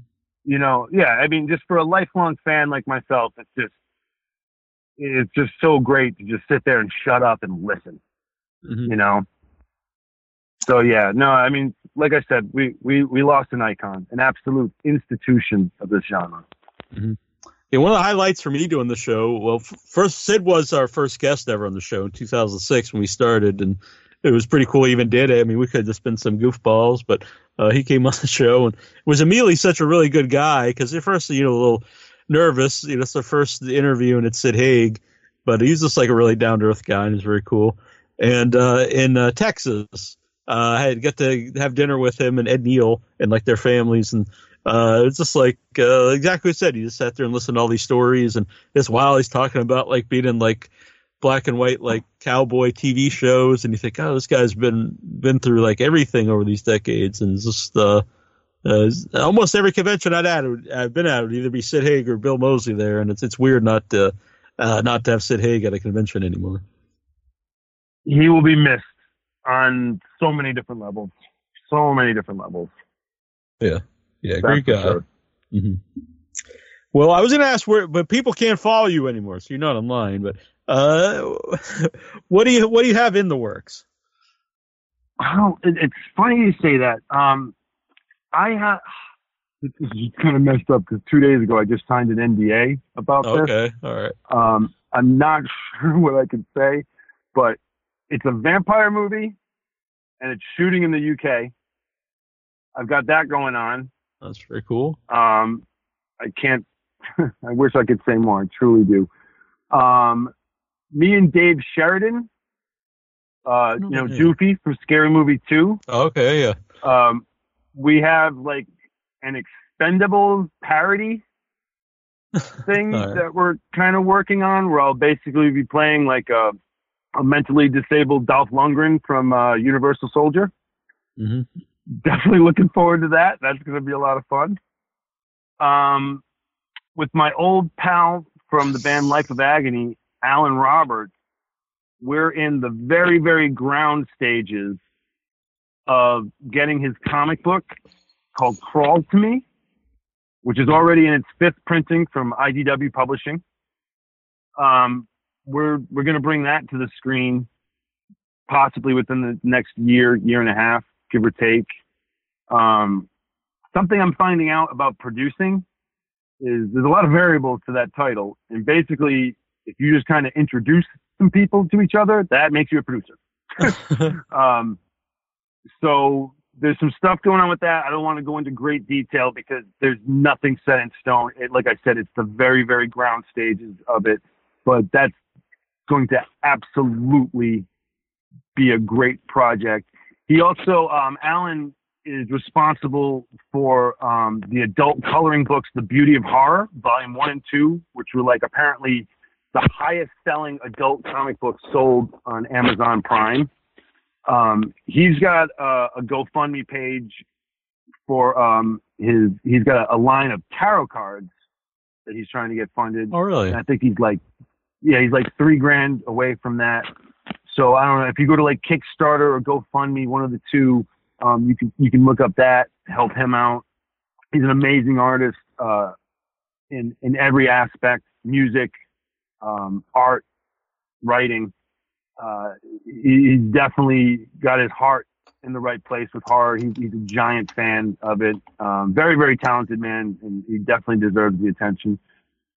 Um, so, yeah, that's what we got cooking. And then, um, you know, I'm auditioning at least every other day.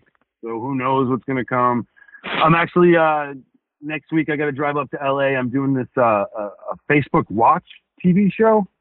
Okay. I'm so terrible at promoting myself. I forget the name of it. I don't even Uh-huh. know the name of it. Um, it, it's it's not horror. It's it's more like action comedy. Um, I'm, I'm doing that next week.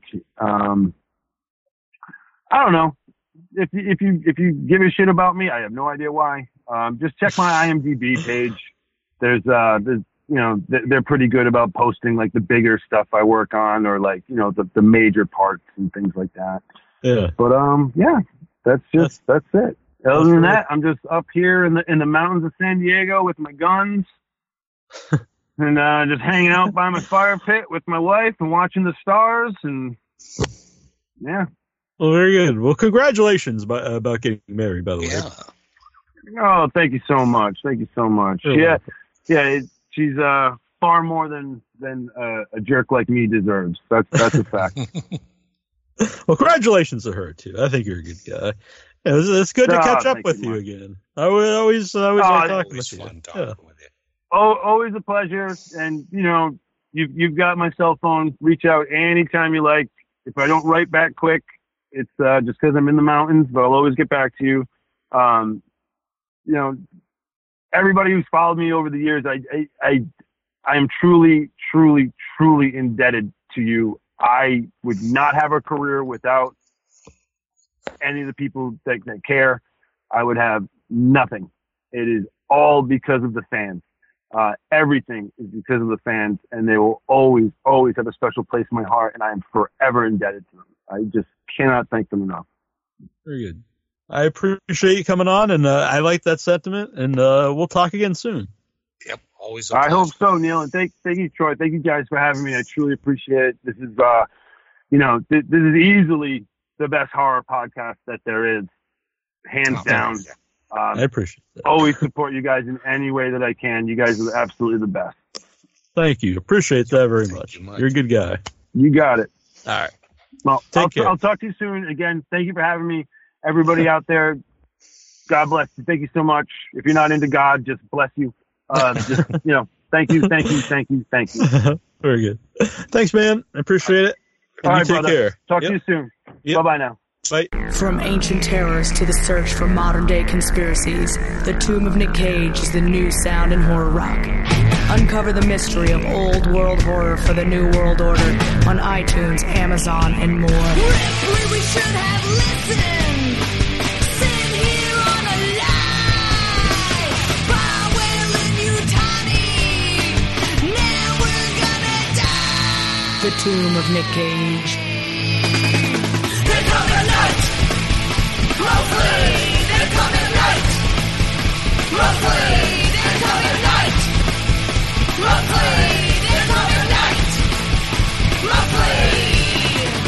Find out on Facebook, Twitter, and Instagram. The Tomb of Nick Cage. They're night. Hey everybody, this is Stephen Geoffreys from Fright Night, and you're listening to Without Your Head. Welcome to the station of decapitation without your head. I'm Nasty Neil, and I'm joined by Frank Sabatella, writer and director of The Shed. It's very good to have you here. Uh, thank you. It's very good to be had. well, good, good. Well, we'll see if you if you think that at the end. But, so, the movie comes out at uh, theaters and video on demand November fifteenth. And uh, for people who aren't aware of The Shed yet, could you give them an idea of what it is? Uh, yeah, The Shed is a horror movie, and in essence, it is about a group of friends who are kind of juvenile delinquents coming from sort of rough backgrounds and stuff. And uh, our main character, Stan, finds himself uh, in the unusual position of having a vampire trapped inside the tool shed in his backyard. And this presents a series of conflicts and, let's say, challenges for him. And uh, as the secret gets out, uh, a variety of situations unfold, thus creating the conflict and horror of our film. Mm-hmm. It's a real, uh, really original take on on a vampire movie. I've never seen a movie quite like this. Uh, thank you. That's Yeah, very it's nice hard to do, I believe. Yes, and I like that your vampire is a monster because uh, you don't see that too often in movies anymore. Uh, yeah, that was pretty important for me to, uh, if I was going to have a vampire, uh, to make it scary, which I feel like a vampire hasn't really been monstrous in a very long time, at least not in most popular cinema that I can Mhm. recall. But I wanted to Yeah. kind of bring it back to the old scary vampires of of yesteryear. hmm Who who did the uh, the makeup for the, the for the monster for the vampire or vampires? Uh, the effects were uh, designed by Jeremy Fellenfriend of Monster in My Closet.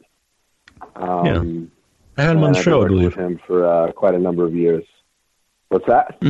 Yeah, I had him on the show a few years ago. Oh, cool. That's awesome. Yeah, yeah, that's really cool.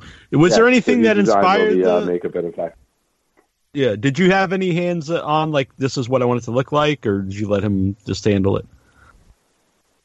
Oh no, totally. I was.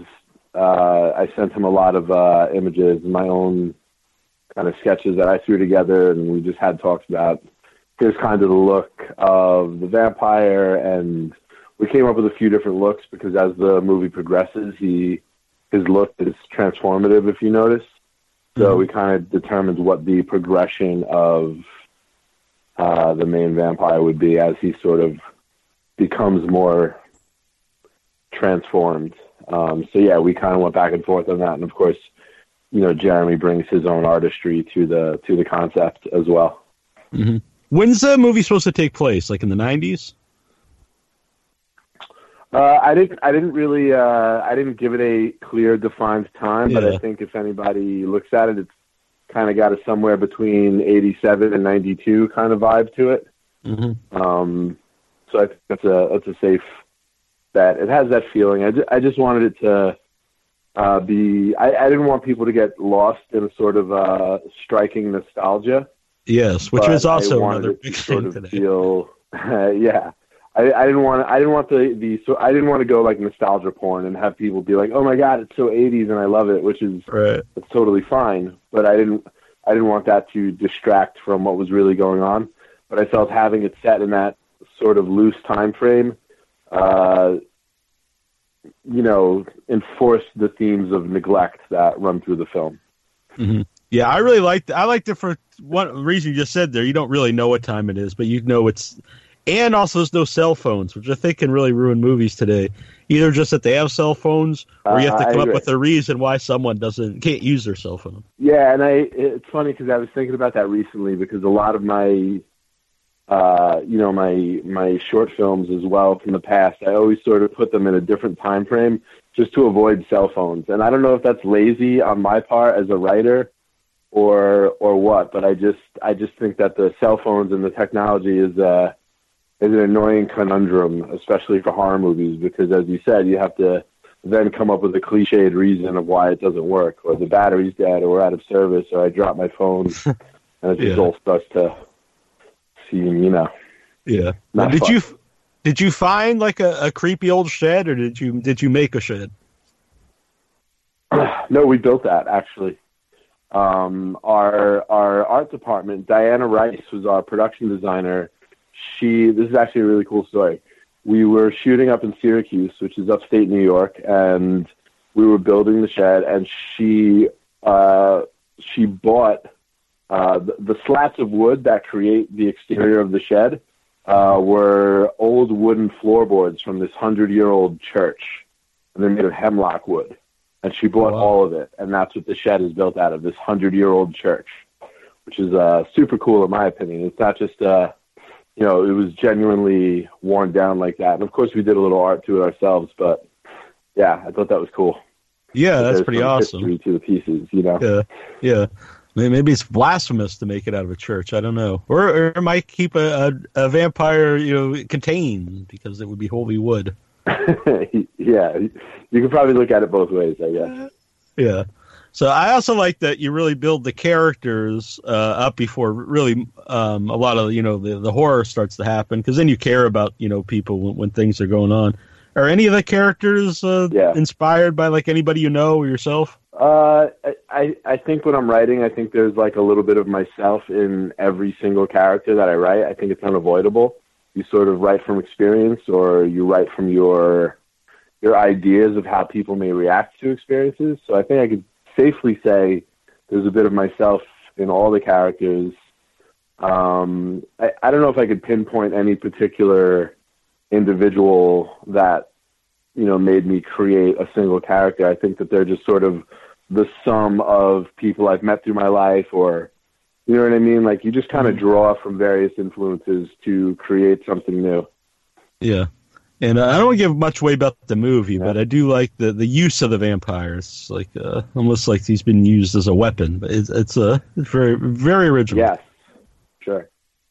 Thank you. Yeah, that was uh, that was that's pretty much the concept. Is that it's uh, it, it's it's sort of the metaphor for the weapon. It's the the extension of the rage that may come from uh, an abused individual. You know, where do those where do those negative dark feelings go in real life? And I guess when you're in a horror movie, uh, you know, it's sort of the the horror of it. The the vampire or the horror in any sort of horror movie becomes the or is really the manifestation of the of the dark emotions of other characters or the dark emotion that's trying to be portrayed by the filmmaker. So in our in my circumstance in this film, it was really just the um, you know the natural progression of the feelings of the characters and you know without giving too much away the feelings of a specific character coming through and then the vampire ends up being uh, a weapon an extension of that rage hmm Yeah, it's uh, a lot of the movie. It's like has a lot of realism to the movie, even though you're dealing with vampires. uh, yeah i was trying to go for a, you know you you you want people to believe something unbelievable so i was trying to give it as as realistic a feel as possible through having through having the characters be realistic and hopefully make realistic decisions based on what we know of those characters it might not be the decision you or i would make i think you can Right. believe why those characters made those decisions There's a line in there. Is it? Uh, there's a line in the movie. Is it from Sleepaway Camp? Was it intentionally put in there? I think i know what line you're talking About. is it uh eat shit and live Yes, eat shit and die. And yeah, and the reply is eat shit and live. Yes. that is 100% from sleepaway camp very good eye or ear. It's one of my Yeah, um, it's one of my favorite slasher movies. I love it too. Yeah, the, one, one of the best endings ever. Great. And the last question then is uh, uh, the House of the Rising Sun cover was was very cool. Uh, uh, how did that come about? Uh, we we were trying we were trying to license another cover uh, of the song "Stand by Me" by uh, a band Ki Theory, and it was incredible and it was so perfect, and uh, it was just well beyond our budget. We couldn't license it, um, and we were working with uh, a band uh, called Lunar, and we were like, hey, maybe we could do our own rendition of something, and we we came across. Uh, the original folk song that House of the Rising Sun is based on, which is royalty free, and they kind of took it and gave us a version uh, very similar to what we were looking for, Oh, very and cool. uh, I it kind of worked out. Yeah, yeah, it definitely works in the movie. Yeah, So I didn't I- know. I actually didn't know it either. Our music supervisor brought that to our attention. Oh, I'm actually going to seek out the original one now. So, uh, yeah, I, I really like The Shed, and not just because you're here. I really dug it. It's my kind of movie. Hope people check it out November 15th on video I on demand that. and it's. Very cool. Well, I appreciate you coming on. Thank you so much. Thanks. Have a good man. day. I appreciate Yeah. it. Go on. Thank you. You too. Bye. Bye.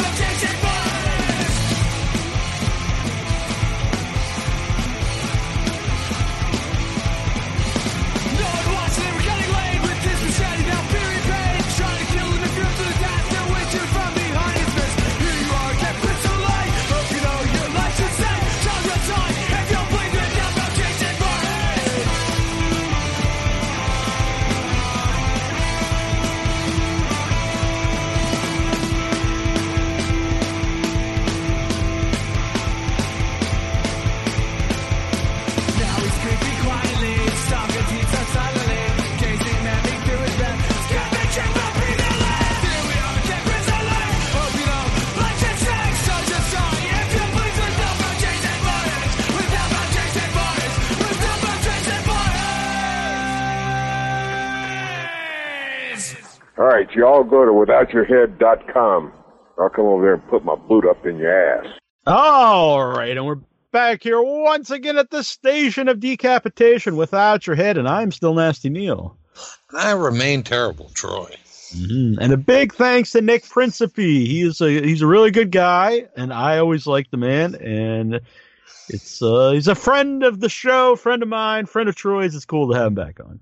Oh yeah, always has like the best stories too. I always love the guy when he's just telling tales. I love. Yeah, yeah, good dude, good dude.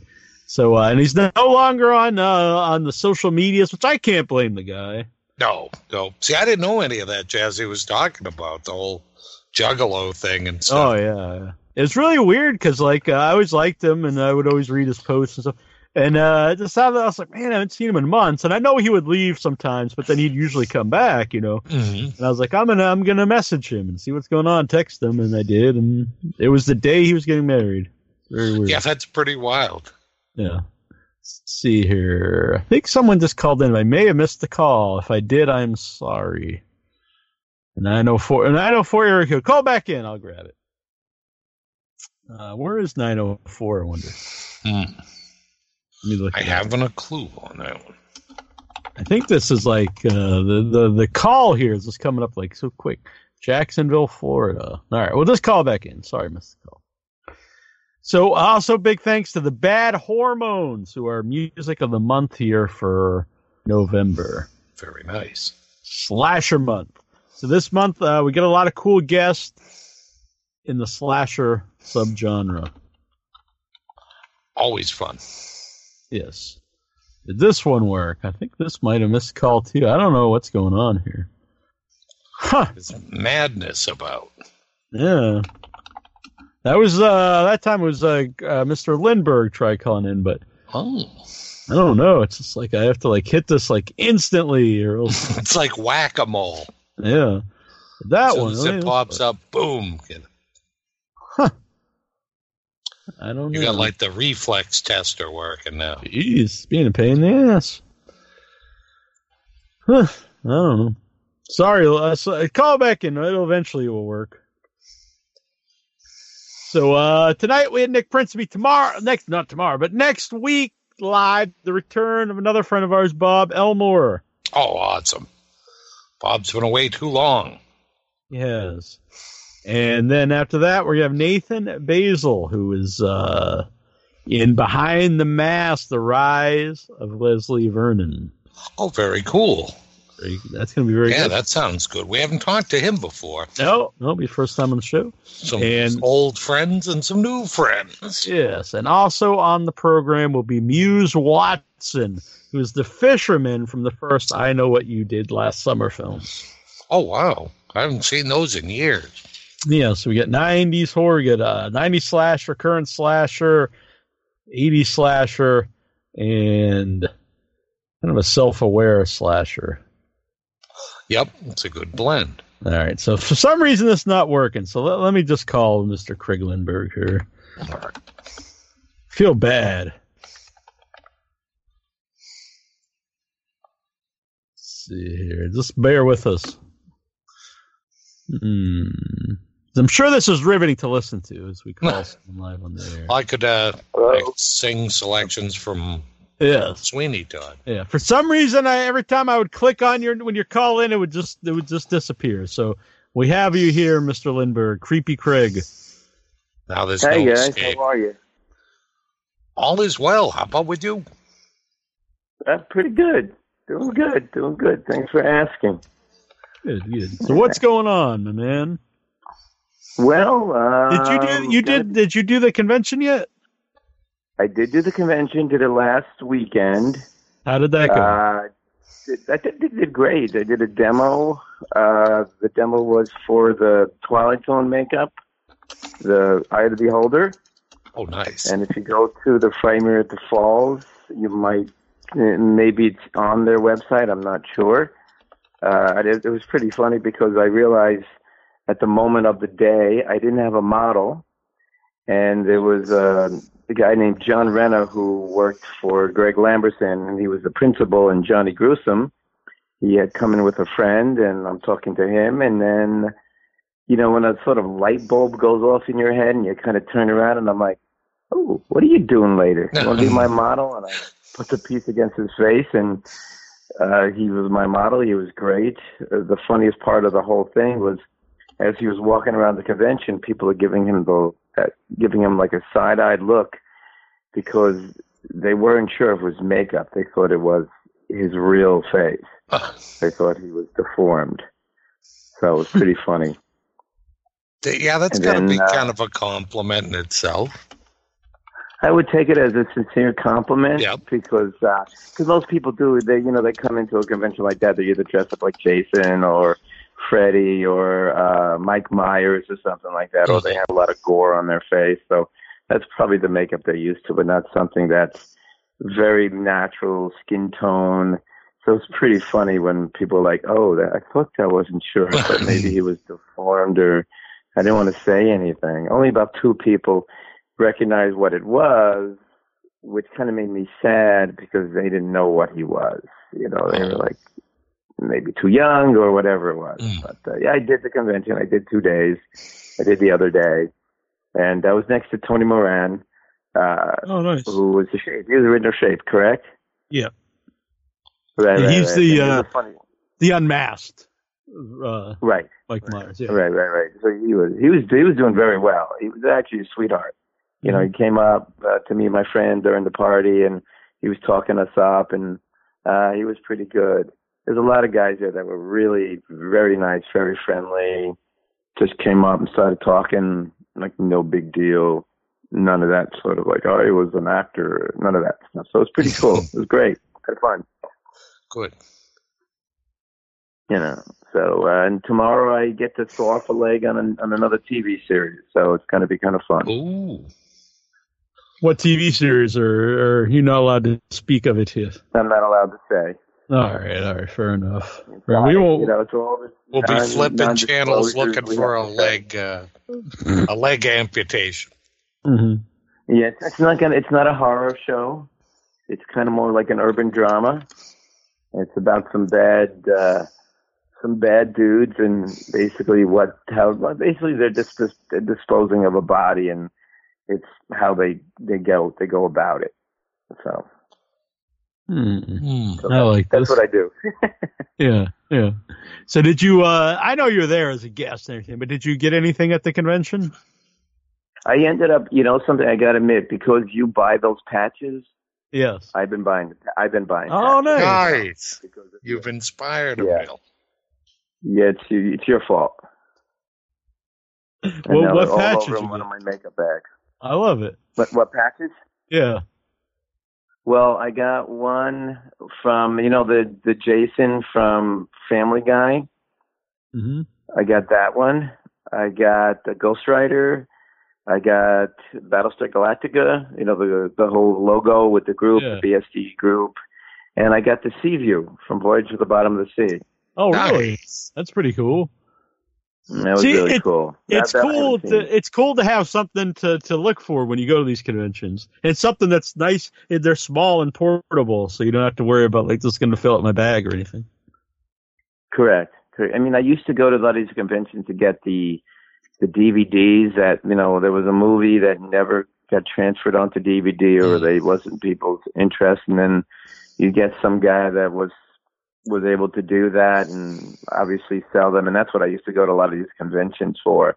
But lately, I haven't really seen too many of those, so now it's patches. Yeah. And I'm running out of room on my makeup bag for them. You got some good obscure ones though on that one.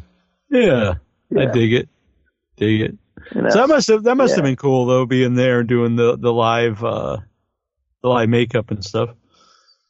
It was really cool. I mean, yeah, it's you know, you, you, you had, like I said before, you had the typical people doing the, you know, those types of makeup. So I guess for someone to kind of do that, the only thing that was really cool is I wore my, uh, when Saturday Night Live had their anniversary, the department had kindly bought everyone like a jacket, these nice um, varsity type jackets. So I wore it and I was walking around with it during the party, and people were like, "Oh, you work on SNL?" I'm like, "That's cool."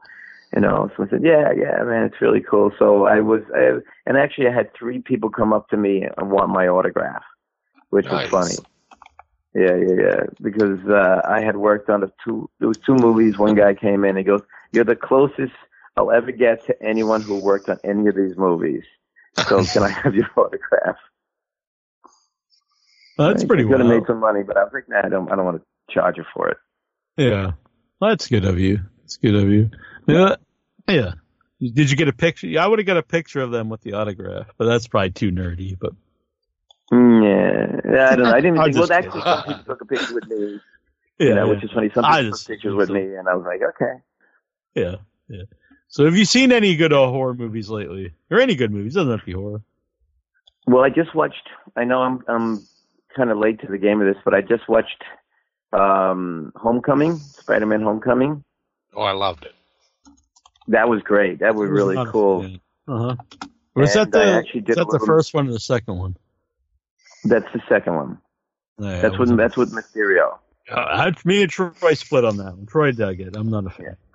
Yeah, because I I, liked it loved it. Neil, because it was kind of that update of the old Steve Ditko thing, you know, like the old Mm-hmm. uh, origin of. Because I don't think you could really have them coming in and just throwing some smoke and stuff nowadays. Yeah, I mean, the origin itself is okay. I just didn't like the movie. Yeah. Yeah, I, I thought it was cool that they tied it into so much of the other movies. They brought back these characters from. It was like, oh my god, it's that guy. I thought that was really, really cool how they did that. Yeah, I How love they that, connected too. it to the other universe. I thought that was cool. And horror movies, I just watched Tales from the Crypt and Vault of Horror from the Amicus, the old uh, with um, with Christopher Lee. Oh yeah, and uh, Ralph Fiennes is in that old one. I Mm-hmm. just watched it. Those are so good. Those were really cool. That was cool to see those. You know, to watch those old movies. And it's just funny. I look at the blood now and I kind of go, oh, "That looks so bad." it looks like someone like melted that candy apple on the ground, and I was like, "Oh, that's so bad." oh yeah, when you got like some like red paint being splattered around. Yeah, but you know that was a good one. I like that one. Uh, it was pretty cool because in the last one, Vault of Horror, uh, Tom Baker's in it. Oh, Yeah. that's right. Yep. Isn't he a painter in that one? Yes, he's a painter. Right. Yes, it's how you remember that. I know. I think Terry Thomas is in one of those too. Terry I can't Thomas remember in that. one. Yeah, Terry Thomas is one where he's that very strict uh guy that everything has to be in its place. that's oh, right. He right. drives his Yep. like Yeah. crazy. Yep. Yeah, that's awesome. And, and Denholm Elliott's in that one. Oh, that's who, right. Who was the second guy in uh, Indiana Jones? hmm Yeah, he was. And he didn't look much different from what he looked like when he was in Indiana Jones either. I was like, he looks, he looks kind of the same. Yeah, I Yeah, have that but, you double know. feature here somewhere. It's like a DVD with both of them on. Nice. Correct. Sure yeah, where. my library had it, so I was. uh I went and rented it from my library. Oh, nice. Yeah, my library's got a pretty extensive, uh, pretty extensive supply of movies, like tons and tons of movies. Yeah, I think people. A lot of people aren't aware of that. I don't think. No, a friend that at the library has. has That the gotten me library movies from me the some. library. Yeah, that like I couldn't find anywhere else. That's where I ended up seeing. um What's a Hiddleston vampire movie? Uh, Oh, um, Only lovers left yeah. alive. I've never. wa- I've never seen that. I always wanted to see it. I think you'd like it. it it's very kind of quirky, slow moving, hmm but like Hiddleston's awesome in it, Yeah. and John Hurt's in it. I didn't even realize he was in the movie. Yeah. Yeah. Well, I did see Pet Sematary, the remake. Mm. I haven't seen that one. Uh, it's okay. All right, I'm not a you fan. telling me I can I can take my time going to see that one. Yeah, yeah, I, I think so. I mean, I wouldn't waste the gas going to the library to rent it, or to be honest with you. I mean, I, I, I mean, I'm probably, uh, I'm sure there's fans out there about it, and but I, I didn't. I was- I don't think you liked I- it either, Neil, right? No, I didn't like it at all. I, I don't Yeah, think I there don't was know. anything about it that was as good as the original one, so I didn't understand what Oh, really? why it was even made. No. he. I'm going to say this, and I know people are going to hate me for this. I didn't like the original either. So a lot of people don't, but I'm a I'm a fan of the original. Yeah, I, I love the original one. But I know a lot of Yeah, I love the book. But he, oh yeah, the book's great too. To me, the book. But even like when I- didn't didn't bring this one up, huh? Oh no. No. No, I mean, but it's funny that they did the same gag with the leg Oh, okay. in both versions of it. But uh, yeah, I mean, it it, it was just it, none of them really got to the tension that the books had. And to me, at the time when I was reading Stephen King way back when it was when he was very very popular, it was like Stephen King was like the man, you know, at the time. You remember, and, and uh, I was to me that was like his best book I ever read was was Pet Sematary. So I guess that's why when I saw the movie, I kind of was Expectations were pretty high. exactly exactly. Yeah. For me then when he personally, I always felt screenplay, it was. Uh, I always felt it was one of the closest ones to the book, the movie version, the first one. Mm. But I read the book after I saw the movie, which I do think it, Okay. it's, it's a big difference. Oh yeah, sometimes that's an Yeah. advantage with things though, because Yeah, you know you don't the have book is any. the book is almost always better. Uh, Yeah. there's, there's probably a, a few examples of the opposite, but it's very rarely. So I think when you read the book and then you and you see the movie, it's always uh, a let. Uh, you know, it's probably going to be a letdown for just about anything. Yeah, it's like watching like if you've ever read Battlefield Earth, you ever read that book? oh No. yeah, Yeah, and then you. I mean, I've never seen the movie because it was. I was like, I don't hate myself that much. the movie. Um, so, but I mean, the book was awesome. The book was for a, for a book that's over a thousand pages long. Mhm. It never got tedious. It was always pretty good to read. So, you know, my hats off for that kind of, you know, great book, and it's always was go- a good book. yeah. Yeah. Yeah, I never. I don't think I've ever read it. And that was that L. Ron Hubbard. Correct. Yeah. Yeah. Now, is it is it like a real? Is it about his religion, or is it just a straight up? uh It's a straight out sci-fi. Yeah, I think they made the movie to be about more based on his religion. But I'm well, not. that I, was I could be Travolta. Travolta was a Scientologist, so he was able to get the movie to be pushed forward. I mean, I never saw the movie, so I can't say exactly what was done. Mhm. You know, um, maybe uh, maybe I'll give it a try and see, just to see what it is. Just come in expecting to be disappointed, but Yeah, kind of your go and watch it. expectations That's what real on about. that one. Yeah. I mean, give it a try. You know, why not? What the heck, you know? Um, then I'll just go out and, you know, keep myself from jumping in front of traffic or off the bridge after watching it. So, you know. so what's going on? How was your interviews today? Were they good? Oh yeah, I really enjoyed talking with um, Nick Principe. And earlier, I, I recorded an interview, but I can't. It can't be uh, out till next week, next Friday. Uh, so I'll give you a little bit of. But I can't talk too much about. It. But uh, Brian Volk-Weiss, uh, the creator of the toys that made us, I get to see Oh, uh, the new season, which comes out next Friday. Oh, you dirty bastard! Fantastic. Oh my god. That series is such a great series. You never Oh, knew yeah. all the history behind those toys. It is it is some crazy stuff, you know, like ju- just knowing, you know, little snippets of each thing, and then when you find out like the whole backstory, you know, like the the He Man one, I think is my favorite episode. Yeah, that's great. So I uh so I talked to him for a lot about you know about the show itself, and I brought up Troy and it would, that Troy would like to see a Mego version. I can't tell him anyone the answer, but I'll tell you off air. But Okay. you know, or you can hear it Friday. But I can say what this what the season has because it is like up on the web on their Facebook page. So it's uh the Power Rangers, Okay. uh Teenage Mutant Ninja Turtles, Nice. My Little Pony, All the bronies out there.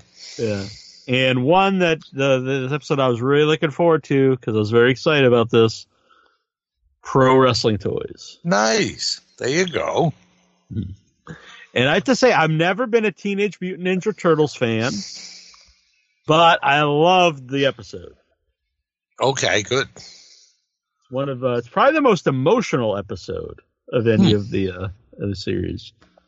Say it's really I, don't, I can't talk too much about it, but this is probably not giving much Right, away. right, right. But it, it's really the episode's not so much about the toys as it is. It's really about um, the friendship and then the breakup of uh, Eastman and Laird, and it's very Oh, very really?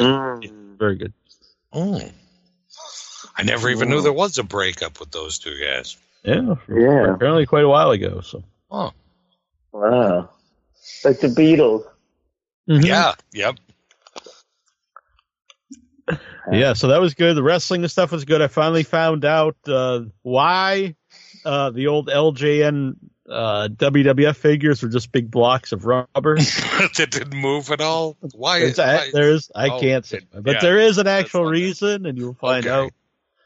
It wasn't uh, just because they were lazy bastards and they No. didn't want to like make any points of articulation. exactly. So they cover lots of stuff. They we even get some AWA Remco in there. I was very happy about. nice.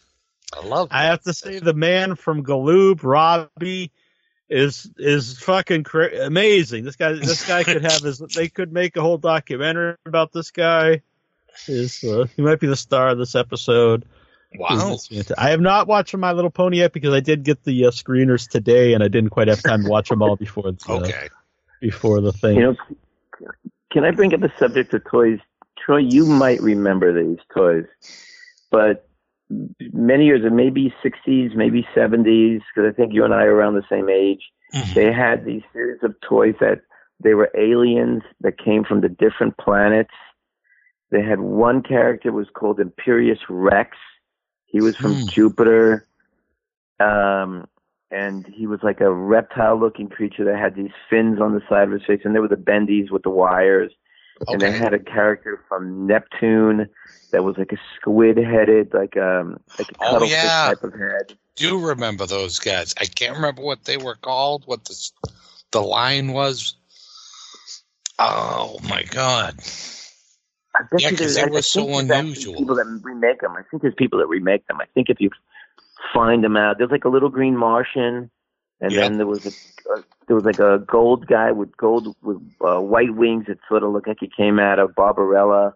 Yeah, they, Uh, they they didn't really match up well at all. They didn't. There wasn't like a common theme with them. They were really, really kind of random. Right, right, right. That would be kind of interesting because that's such. Or Major Matt Mason. I wonder if they would ever do something about that. Oh yeah, I'd like I'd love to see that. And um, I always remember uh, Big Jim's pack was always a like some people were into the GI Joe scene, but like Big Jim, I think just beat the shit out of GI Joe. Like their stuff, they had so many gizmos, and they had like cars and RVs, they had tents, they had all kinds of stuff for for Big Jim. But then. I don't know what it was. I don't know what scared people away about Big Jim. I remember Well, playing yeah. with the you know, they were like hand me downs, you know, that, that you Oh, yeah. had, but uh, but th- th- they had stopped uh, long before. I think there is like a, a, sh- a small documentary online somewhere about Big Jim. Really? I think so. I could be wrong. Probably yeah. Now I'm looking But at then when you look at the like the seventies, I remember the catalogs and stuff. I think they had their own section, like the Sears catalog, right. and uh, I remember th- there were a lot of seventies like ball hugger shorts and stuff. Maybe that scared some parents away. I don't know. Maybe. Maybe. Well, with a name like Big Jim, it's kind of like Yeah, they, they you look back at them, and a lot of them had that village people look to them and stuff. You know, the Apparently- porn stash was in in the seventies. The the very first one, even predating the uh, Big Jim, the original one was called Mark Strong, Wow. and then it, then he later became Big Jim. Oh, okay. He was the basic figures dressed in orange shorts with white stripes that came with a karate board, dumbbell, and test of strength belt. He was only released in Europe. Oh, okay. All right. That's probably why I didn't know him. Yeah. But they had this great like setup where where their arms were like rubberized, so you couldn't really see like the uh, the elbow joint. And when you would bend their arm, like their bicep would flex. And I just thought that was the coolest thing. Yeah, I remember Yeah, I don't know why. Yeah. Huh. Big they Jim. come with chaps, anything like that. They probably did. I, I I'm afraid to go and look at the the old ones now. But they also had the first character that um do you remember the He-Man guy? Neil will remember that had like the multiple faces. Many faces. Yeah. All right. Yeah, many Faces, right? I think they had um Big Jim, his enemy. He had this hood, and you could like pop his back, and it would spin from face to face. I think he had three or four faces. Hmm. He had like a black hood on. He He was called Zorak. I'm seeing these names. I here. think don't- so. I think you're right. I was going to say Zartan, but I think that was The uh, Zartan's the leader of the Dreadnoks. Okay. I don't remember him. That it's, it's just a vague memory of Big Jim. Um, yeah, I don't. I mean, for me, it's like a vague memory um, Okay. about that. That is him, Zorak. I'm seeing him now. Yeah. Does he have the three faces in the yeah, hood? he's got the Yeah. black hood. He's got no shirt on. He's No, none of the Big Jim guys, because we were all gay kids at the time. We didn't know. You know, I think he They had just has their own two agenda faces. with the uh, oh two faces with him. Yeah, or maybe three. I th- I look, they show two on the box, but it looks like he can also turn into like a skeleton. Oh yeah, there human, was. a It was a monster and a skull. Yeah, One face was green, I think, right? yeah. Yeah. He looks pretty cool though. Yeah, he was he was badass. Unfortunately, though, I think he was the guy because my curiosity got the best of me, and I had to like rip off the rubber off somebody's arm just to see how they did the the flex and bicep thing. Yeah. And I think he he lost the coin toss, so Oh man, I think he had to lose the arm. That's sucks. Then there was also the double agent Big Jim, and his face changed. Oh, ah, see, I didn't have him. Instead of a hood, he just had big hair that almost looked like a hood. And then we even had the Corvette that you could like you you push something inside and uh double like laser guns would pop up on the hood. It was Oh, totally bad. They must have loved this idea because actually the Skull guy's a totally different character. He's Captain Drake. Oh, and he would He's go like from a- a, person to a skull. Yeah, he's like a pirate. Oh, all right. I don't remember him. Yeah, they just like we guys gotta do like a million of these guys. Fucking make money here. Yep. Well, we do like have a an series of cool toys. yeah, we do have another caller here as well. We have Royce is here with us. Hello. Hello, Royce. What's going on? Uh, just uh, got off work and saw you guys were doing your show and thought I'd uh, chime in. I actually am a filmmaker as well as a fan. Oh, very, very cool. good. What kind of stuff have you, you make? Uh, on indie level, uh, but I tend to like a lot of horror stuff. Although I've done comedies and dramas and stuff, but horror see, I seems to be my wheelhouse. I tend to gravitate towards it.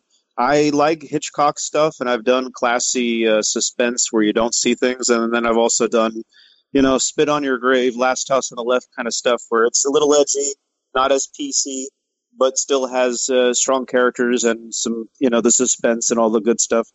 Oh, Yeah. nice. Yeah. Well, I think all of us here kind of like uh, all different. Really depends what kind of mood you're in. Yeah. Yeah, I mean, I, I see enough people in the local community here in Jacksonville, and um, because of the, and here's the thing: when you turn on the light in society and you let and you become aware of the injustices and the wrong things, it tends to make people a little soft because you tend to now m- want to tread lightly and not necessarily be as vocal or um, you know brash with uh, you know the stuff you say or do. So the the downside of that is, yes, you're socially aware, you're being more conscious and not uh, doing wrong things in what you're doing, but at the same time, it you don't get to do as much as you want in your art. So, like, well, what what are you currently working on? Um, I finished a film called In Utero, and I can share the link in the group chat uh, on right. Facebook. Um, It's a uh, it's a kidnap story of a pregnant girl gets kidnapped by this lady who became barren years ago, and she's embittered to the world, and she herself wants a child, and she decides that she's going to uh, hold uh, the child, the mother hostage, and then when uh, the baby comes around, take it for herself. And it's kind of 70s, old school, in the modern world. it's got lesbian love affair in it. It's got uh, you know um, a guy who can't keep it in his pants kind of thing. So you know he has to pay. You know, it's got all the things that are classically wrong in it. But don't worry, the bad people get theirs kind of mo- movie, which it's kind of funny. You listen to all the reviewers, and I don't know what you guys think of this.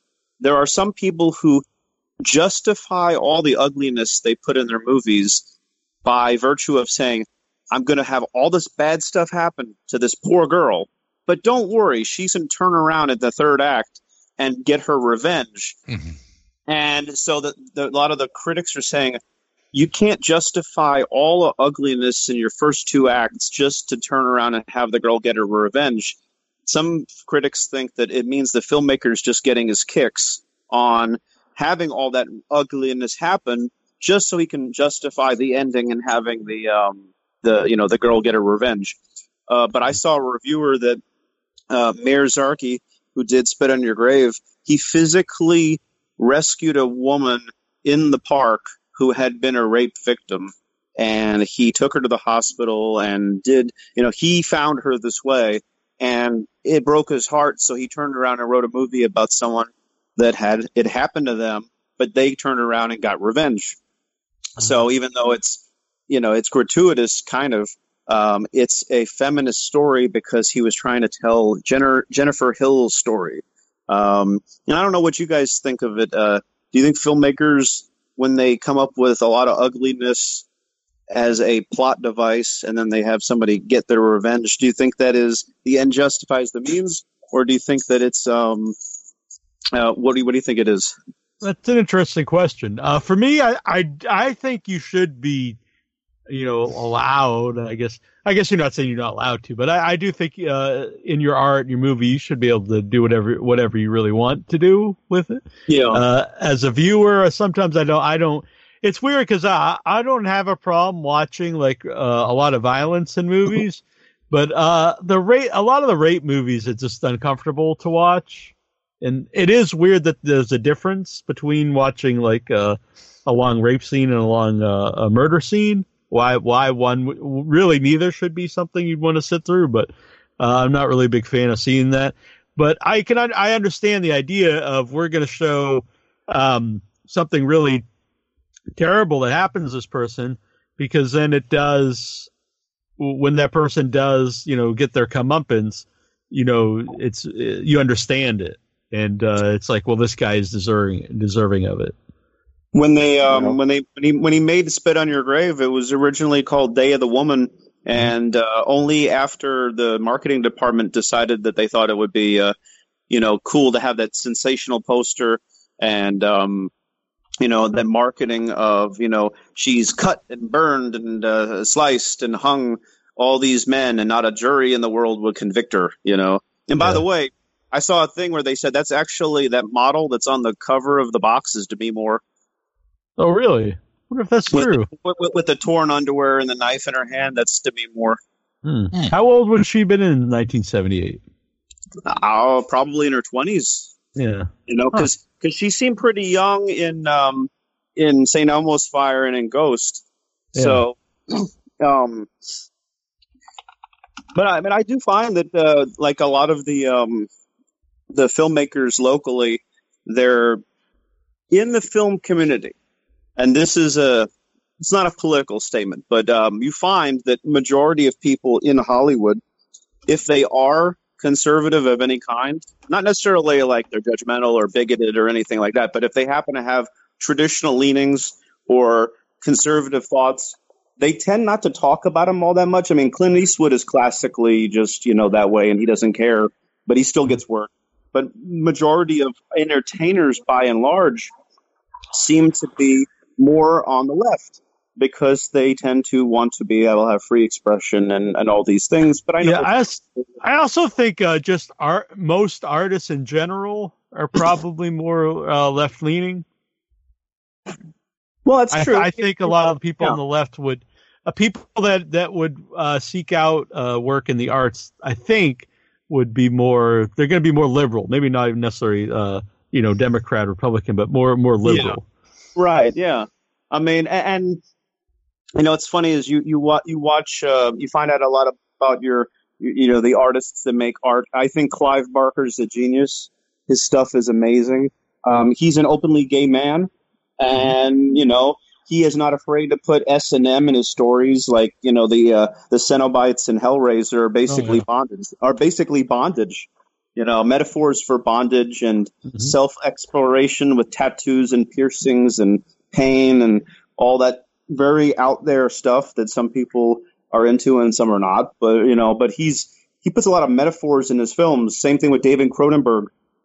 All of David Cronenberg's stuff is all about flesh and the body, and your body betrays you, and you know the the, the monsters inside you, and not necessarily an external force. You know. Mhm. Yeah. By the way, I just looked it up, and uh, apparently, according to I, Wikipedia, anyway, uh, Demi Moore has confirmed that the scantily clad woman on the film's poster posing with her back turned is indeed her. Oh, that's wild. I never even heard Yeah. that. She would have actually been. Let's see here. How old is Demi? I'm gonna look her up here. She's born in '62, so that was '78. Oh, So she would have been 16. That's kind of that makes it kind of weird. Yeah. Yeah. You know what's funny is I, I saw the um this documentary about sleepaway camp and um the you know the end, end scene where the the big reveal um and apparently they had two choices they either got the the the actor to um put on the prosthetic or they had a choice of getting someone who was in a, a, a not a minor because the person with the I'm still trying to keep it you know for people listening what the twist is but the character that ends up with that reveal they uh, they were a minor. So they didn't they said well we, we can't have them wearing a prosthetic wang. So uh, so so we're going to have somebody uh, who's not a minor wearing who's a who's a boy person uh, wearing wearing that character's face as a mask. Um, Yeah, yeah, it's a. It, you can see it too in the movie wh- when it flips from her to the mask. Yeah, you you can, and apparently, you know, this was back. Uh, this was a non-union film, and apparently, the actor got stoned and drunk out of the bejeebus, and basically had to stand. You know, he had to stand there with his stuff exposed. So he had he wanted to be zonked out of his mind, and nobody can confirm who that person is because he's been not on record uh, at any point admitting that's my Wang. You know. Yeah, I, I don't know if that would be something you want to tell the world. Maybe it would. I don't know. It depends on Well, the person. and also is that movie um there's that whole, whole exploitation th- and i don't even say exploitation in a negative sense because i like grindhouse and, and and popcorn cinema I agree. but um that movie there's a lot of movies that have you know they have a whole build up and then a gag. I mean m. Night Shyamalan does that in a lot of his movies and some of them are really good and some are not so great. Yeah. but um but basically that end of the sleepaway camp is a gag. Oh yeah, if and- it wasn't for that, I mean, I don't think the movie would really work or be remembered as, as well. Yeah, I mean, but they set up that gag with the opening scene of the, the twins and the person is gone, um, and then the the little flashbacks to the aunt that's a little wacky, and then you know the little the, the two people watching the two men in bed, and, and you know just all that weird stuff. But the, the reason I bring that up is the the end was a twist, was a gag for shock value. Now people will actually have said that it's not as socially acceptable because you're basically having a transgender character, and but you're not setting it up in any kind of psychological way. You're doing it more or less for the shock value, um, Uh, not I necessarily. don't know. I don't necessarily agree with that because I do think there's a lot of psychological elements to the movie because she was, Yeah. you know, that's why she is a killer. That's why she, you know, she's uh, she doesn't want to show her body and, and all these things because she she was uh, forced to be raised as a as a boy. I mean, as a, as a girl instead of a boy. Yeah. Um, and they they do movies where like uh, the Crying Game actually was in, the guy Neil Jordan actually said that the the Sleepaway Camp inspired him doing that twist in that film, and I'm pretty sure Ace Ventura did the same. Reason why that character had a you know had that reveal about them was probably also Sleepaway Camp. You know. Yeah. Yeah. What so what do you what do you think of today's horror? You know, in, in the in the in today's climate, like you have all the Jordan Peele horror movies, which are doing well at the box office. You have the Paranormal Activity movies that were in vogue for a while, but kind of phasing out. Sinister and The Conjuring, all those things are big. But then you also have um, the big thing in Hollywood now is dust the, the um, re rebootquel uh, thing where basically you're doing a sequel to an old franchise, but you're not giving it a number, like just calling the new movie Halloween. Yeah. It's like kind of like a s what they call a soft reboot. Well, Halloween, the new one, is basically Halloween 2 because it actually ignores part two where it's the sister. Um, and what's what's crazy about the Halloween franchise is it's a choose your own adventure narrative. You can watch part one, two, four, five, and six, or if you want to follow Jamie and her, uh, uh, Laurie and her daughter, you could watch one and two, then H2O, and then part eight if you want to follow uh, Laurie's journey. Or you can ignore all that and just watch part one and then the new stuff they're doing. And you know, so it's it's crazy. I think it's it's lazy to a degree when Hollywood says this franchise is not working so good, so we're going to not necessarily reboot it from scratch, but we're going to ignore a couple of sequels.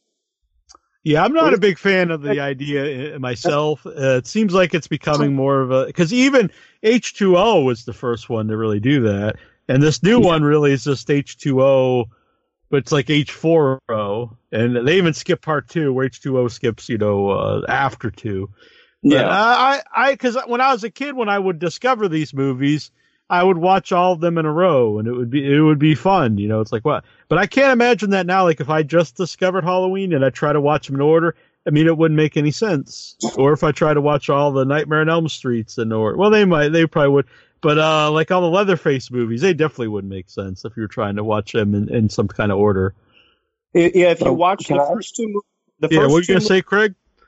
Sorry. Well, do you It's think okay. it could also be someone trying to say that they didn't like the second one, the original second one, and they wanted to improve upon that and said, I didn't like that, so I'm going to make my own version of it? Yeah, I mean, I think that's probably the reason uh, why they do it. But uh, I'm not necessarily a big fan of the idea of it. No, it kind Now, of comes off as like a fanfic to me. I don't, I don't really dig it. Yeah. either. Yeah, I think it worked in the new Terminator movie because Terminator does deal with time travel, so it doesn't really negate the other movies. It's just this because because of the different things that happened in the time travel, it would actually change time, which I thought was a smart way when they rebooted the Star Trek ser- se- uh, series. Uh, they did the same thing where it's you can still have all the other ones because it's really an alternate timeline. It is an alternate timeline because uh, Spock Prime goes back in time as old Spock to follow Nero, and he has to now he causes a rift, and now he has to try to undo the thing, and he's stuck in the past, but it's still with Nimoy's Spock. Yeah, You know, so I, I thought that was a, I thought that was a smart way to do that, and then because then you can start you yeah. can start with new stuff, um, where you're not you- you know you not you don't you don't have to like well we can't kill any of these guys off or we could do something different, but you know we're gonna tell new stories with these guys. I did think I know Troy and I disagree on this, but the second one I didn't think you should have went then with like a, a remake of of part two as the second one. The only problem I have with that movie, uh, because I did, I, I try to look at things in and of themselves, like self-contained, because I know, well, okay, is the movie good, even if it's not a good sequel or or, or it's you know in the greater scheme of the series, it's not great. But I judge the movies unto themselves and say, well, is this movie good? Problem I have with the second Star Trek movie is when that when uh, um, Peter Weller's character supposedly, you know, he unthaws Superman, you know, to uh, to, to be able to create that war that he wants. Well, okay. The only difference that Nero did when he went back in time was, you know, he changed um, history, but he didn't change the ethnicity of characters.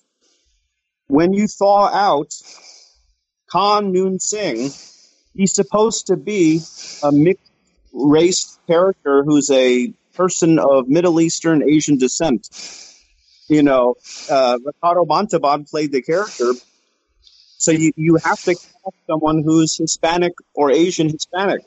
It, it so when to they play cast an Indian character. yeah, well, yeah, because the character, the character was cast. It's it's it's kind of like as an example, if for James Bond, if you have James Bond in all these movies is a Caucasian man, if you reboot the series and you say it's a different James Bond and he's not the same guy from all the other movies, you're starting from scratch, then you can make him a non-white guy. But if you just do a sequel to the last movie and you keep all the side characters exactly the same and they don't change, but then James Bond's played by a non-white guy. Well, then it makes no sense. He's like, so is this the same James Bond from the last movie? No, that doesn't make any sense. Um, but Hollywood, you know, takes very, very strong liberties when they want to. I just don't see the difference though between uh, because an actor was a certain ethnicity at one time that you would have to keep going with that. No, no, no, no. You don't have to keep the uh, same ethnicity. If you're rebooting the film, then you don't. Um, I think that if you're doing, um, let's say, you know, you did the Christopher Nolan Batman movies, and the first two movies is Christian Bale, but then Christian Bale gets in an accident or something happens to him, and then you have to recast the role. You can't suddenly cast Bruce Wayne with um, Denzel Washington because he can't go from being uh, Den- uh, Christian Bale to be Denzel, and it's still supposed to be the same guy. That doesn't make any sense. Well, yeah, but I don't think they do that with the Bond movies. When when they have new actors, it's just, it, it's kind of just a whole new. Don't they just Yeah. change everything? That's true. I mean, I, I guess that's true. Um, I mean, we are talking about where- fictional characters.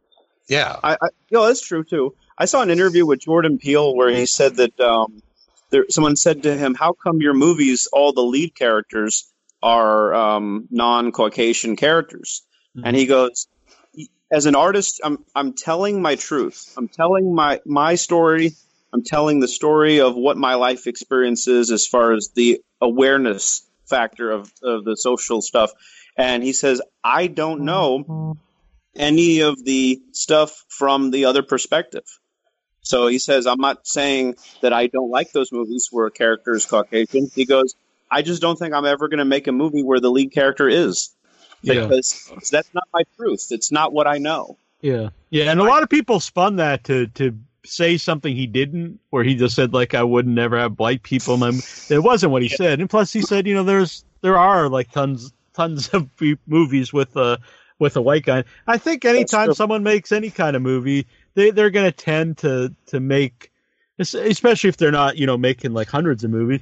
They're going to tend to make something that I mean, most Martin Scorsese movies, not all of them, but especially the first uh, bunch of them were, were about you know Italian guys. So I mean, I don't really see why it would be any different. Well, that's true. I mean, except for a couple of movies like Kundun was about the Dal- which was much later and much later in his career. You know, Yeah, I but- mean, the, he's only made Yeah. two movies so far. Uh, Jordan Peele. What do you think of what do you think of Brian De Palma as a filmmaker? Because he came out at the same time as Scorsese and and, and Coppola and Scor- and Lucas and, and Spielberg. But De Niro's movies, I mean, uh, De Palma's movies seem to be very stylized, which I like. And I've heard him say, "I create the. Uh, I'm going to do style over the substance." He says, "I'm going to make a good movie, but it's not about the characters. The characters are there to support the ride that I'm creating for you as far as this the the, the crafted story and the characters are just populating that crafted story as opposed to that's why you know Carrie is more of an emotional experience and this visceral thing with the prom scene and and all those things or touch or um, Dressed to Kill is about the transex the transsexual killer um, you know and blowout is with um, Travolta all those films are very uber reality. He says, that Kubrick said, I don't want to make a movie about reality. I want to make a movie about the photograph of reality.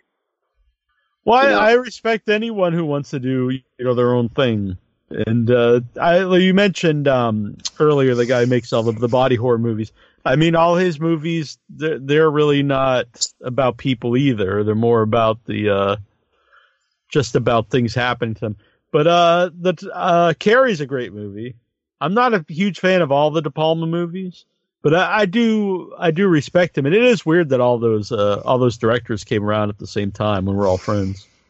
all those filmmakers all those filmmakers those particular filmmakers were the first generation of filmmakers that when they went to film school they were actually influenced by pop culture and by like Truffaut, Godard, Fellini, all those French all those French and Italian new wave filmmakers who were doing this avant-garde, you know, before the the 60s films were crafted and stilted and very stoic and not very loose. And then Easy Rider came out, and then the hippie generation, and films started to be rebellious, saying we don't need to be made. Films don't have to be made by these old old folks in Hollywood that have this certain mentality. Now it's about the counterculture and and uh, all that kind of stuff. Um, so they, like how they made a joke that uh, that um, Clinton in the presidency in the 90s was the first rock and roll president. And it was the first guy that grew up in, with rock and roll because otherwise it was all, you know, older people. Uh, you know, um, Spielberg and Lucas and, and Coppola and all those guys, they were the first major filmmakers that came out of Hollywood that they were a bunch of film geeks. They were all film nerds. They were they were in love with film as opposed to them being in love with the the abstract idea of movies. They literally were in love with movies. Um, now in the 90s or in the 90s, I, when I grew up, Kevin Smith, uh, Tarantino, Paul Thomas Anderson, the Coen brothers, uh, filmmakers like those guys, they are a bunch of film nerds. And their movies, they have a specific voice, which as an independent filmmaker, I find it very refreshing when you see filmmakers that when you go to watch a movie by that particular filmmaker, you can love it or hate it, but you know it's an auteur piece of work. You know they're they have something to say. They're not doing it for the massive paycheck that to get cashed in. Which and it's amazing with the uh, Marvel movies and stuff that uh, Kevin Feige he actually hires people that are artistic guys to tell. Taika Waititi uh, did Thor Ragnarok, and he's a great filmmaker. Um, have you guys seen? Was a Jojo Rabbit.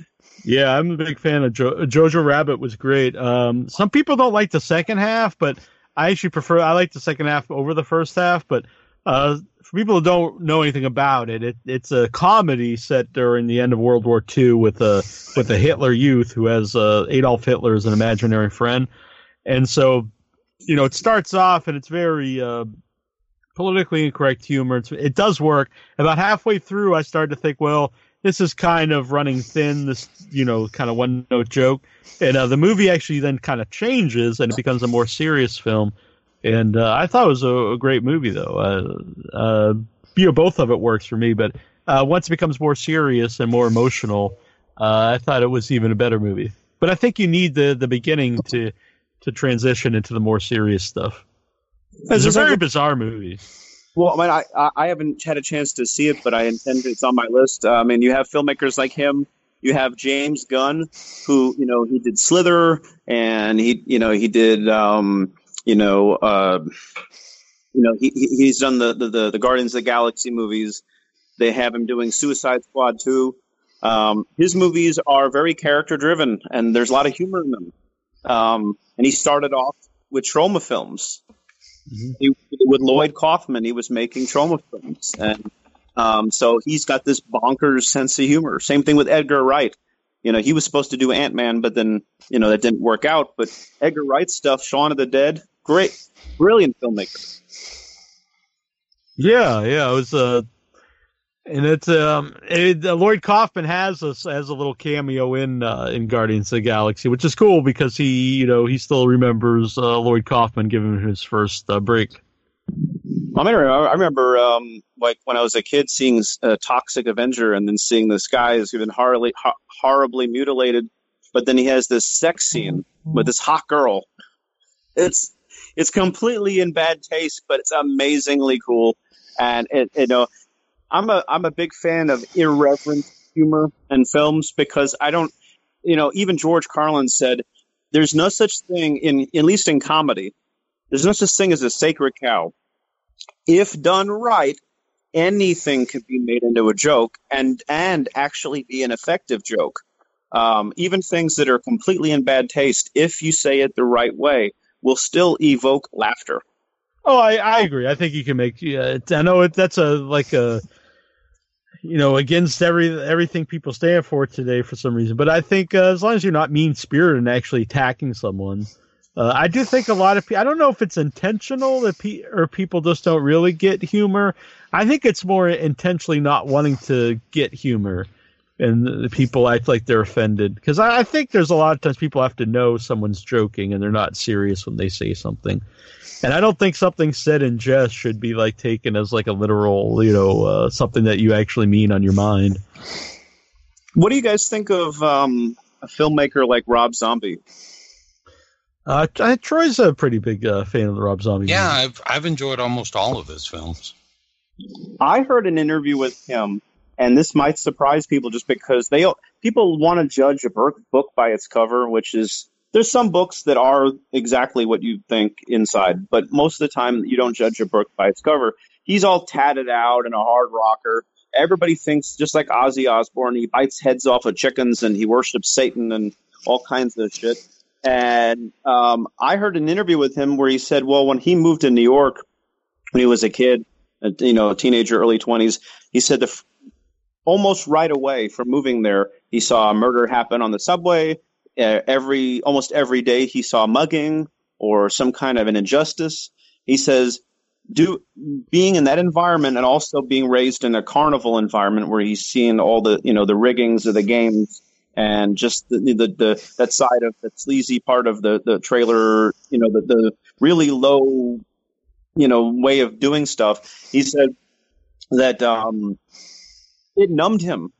He says every movie I do, I have all this anti-personal violence where people are hurting each other in horrible ways, and he says, but that's normal for me. He says, I'm not trying to be sick. I'm not trying to, you know, be an evil person or any of that kind of stuff. He says, this is the experience that I noticed in real life, and I'm just putting it with these crazy characters.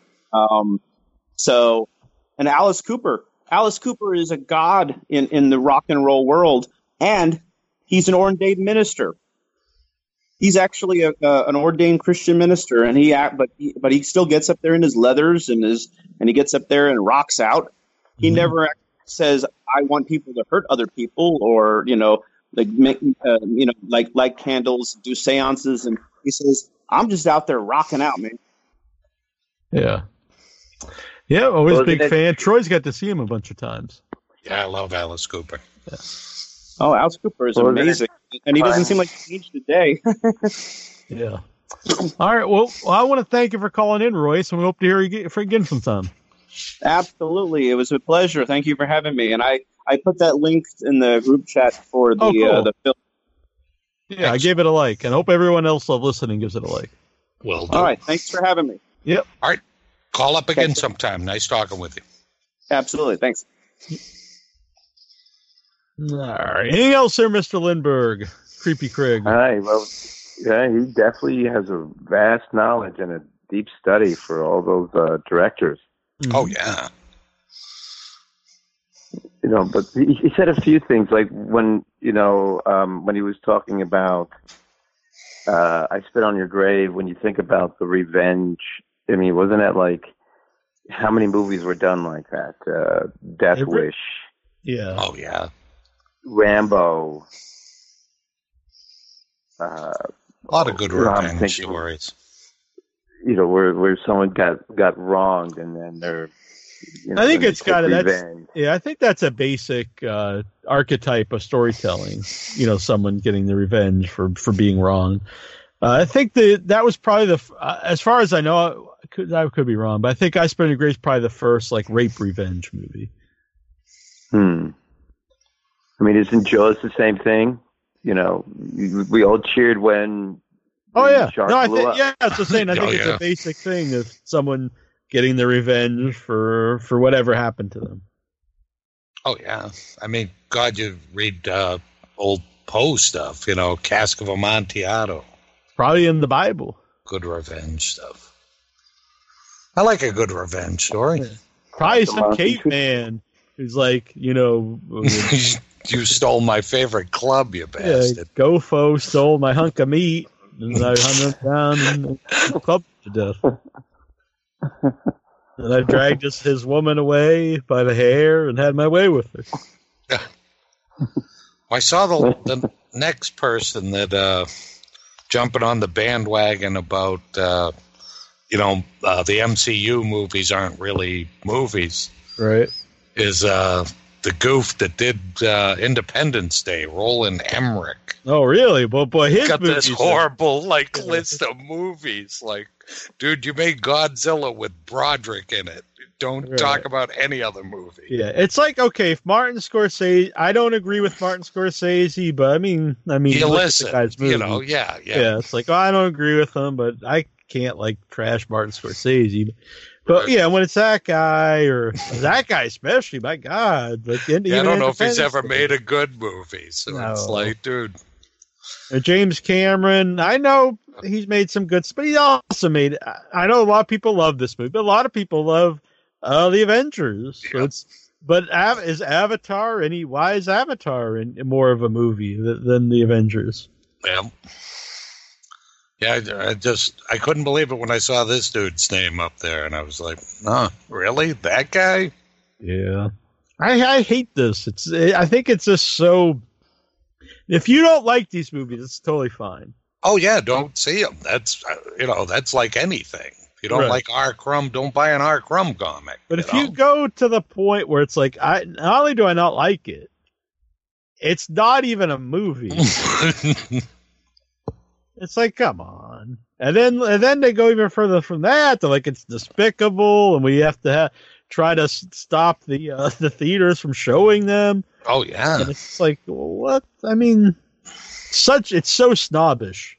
I don't know how anyone could listen to that and like, yeah, like it just makes me like hate these people. Well, I think the hardest thing is is like when I when I grew up, when I was growing up, you could go to the movies, you know, and see tons of different types of movies, mm-hmm. foreign Still can. films, independents. But you know, when it became more of a business thing, it's you have to have the big blockbuster that people are going to go see. Like, will people go see? Will more people go see the Avengers or a Marvel movie than to go see an art film? Like, you go to an art theater, an art cinema to go see an art movie. You go to an AMC theater to go see a Marvel movie. Yeah, That's Uh, not. and I- It's not totally true though, because I go to I go to the theater every single week, and I actually go to AMC theater every week, and I see plenty of art movies. They they are showing there. Uh, it's just are there a lot of people in there? No. Is that the theaters keeping them away? No. It's a lot of people don't go to the movies, and obviously they're going to show movies where they make money. They can't, you know, it. It's always been a business. They have to stay open, so they don't just show movies to be nice. So uh, last week when I went, there wasn't a single Marvel movie playing. But there's a there's a movie theater in not far from where I live where they only had art, you know, films like Sure. smaller movies.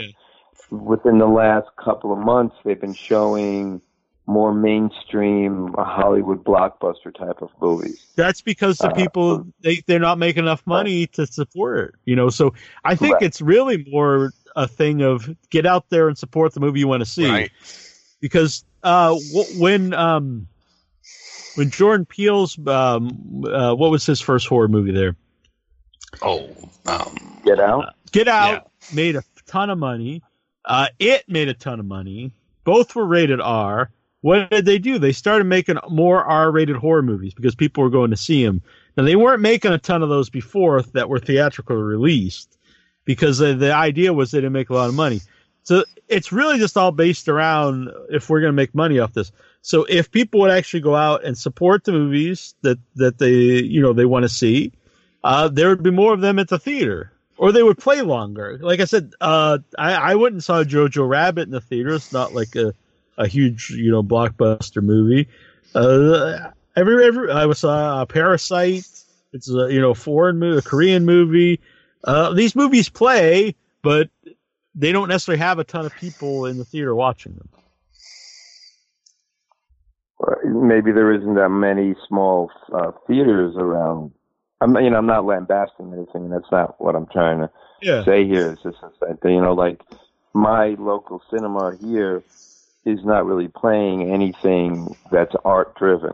There is a local, there's another local theater that that's their that's their thing where they they do more art and smaller films. So the local, you know, we just had a cinema that just closed very recently. There was two movie theaters in town. One one has closed. Uh, the other one's still uh, around, but they really show the bigger films. And they have they have little small films, and they actually support what's called the Gold Coast Film Festival, which are all small films, foreign films, and independents and documentaries.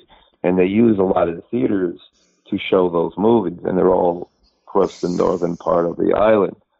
So you do have that, but you know, you go to that cinema, like if you know, is the way I look at it too. When movies are eleven dollars, fifteen dollars a pop, uh, do you want to spend fifteen dollars to go see a, a big giant movie, or like a little tiny movie that you could say, "Ah, I can get that on DVD when it comes out in a couple of months.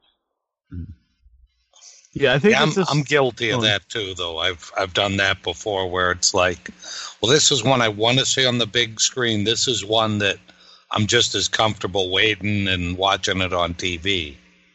You know, when it's on Netflix or if I can rent it or something. Mm-hmm. So I try to be supportive, but there there is that though, like the convenience and and like you say, by the time you get popcorn and everything, you know, you just paid twenty five bucks to see a movie. It's not necessarily like the best value to to see a documentary on the big screen.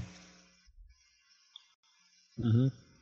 Yeah, you I want mean, to see something that that that Yeah, that really is the big pops. screen. Yeah. yeah, I understand that.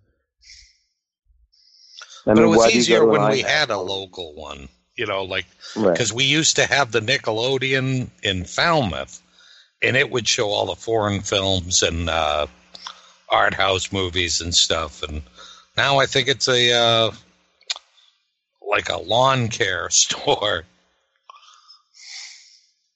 Yeah, it is too bad. I I get the AMC uh, uh Stub Club whatever A list thing, and so it's nineteen ninety nine a month, and you can see th- uh, three movies a week. That's awesome. And so that's I go every week and see three movies. So um so I don't I don't necessarily care. You know, like I know what you're saying because if I if I was paying per movie, it would I would have a different thought process. But Right. uh, with the twenty dollars a month, uh, you know, I just go see pretty much anything that that I have interest in.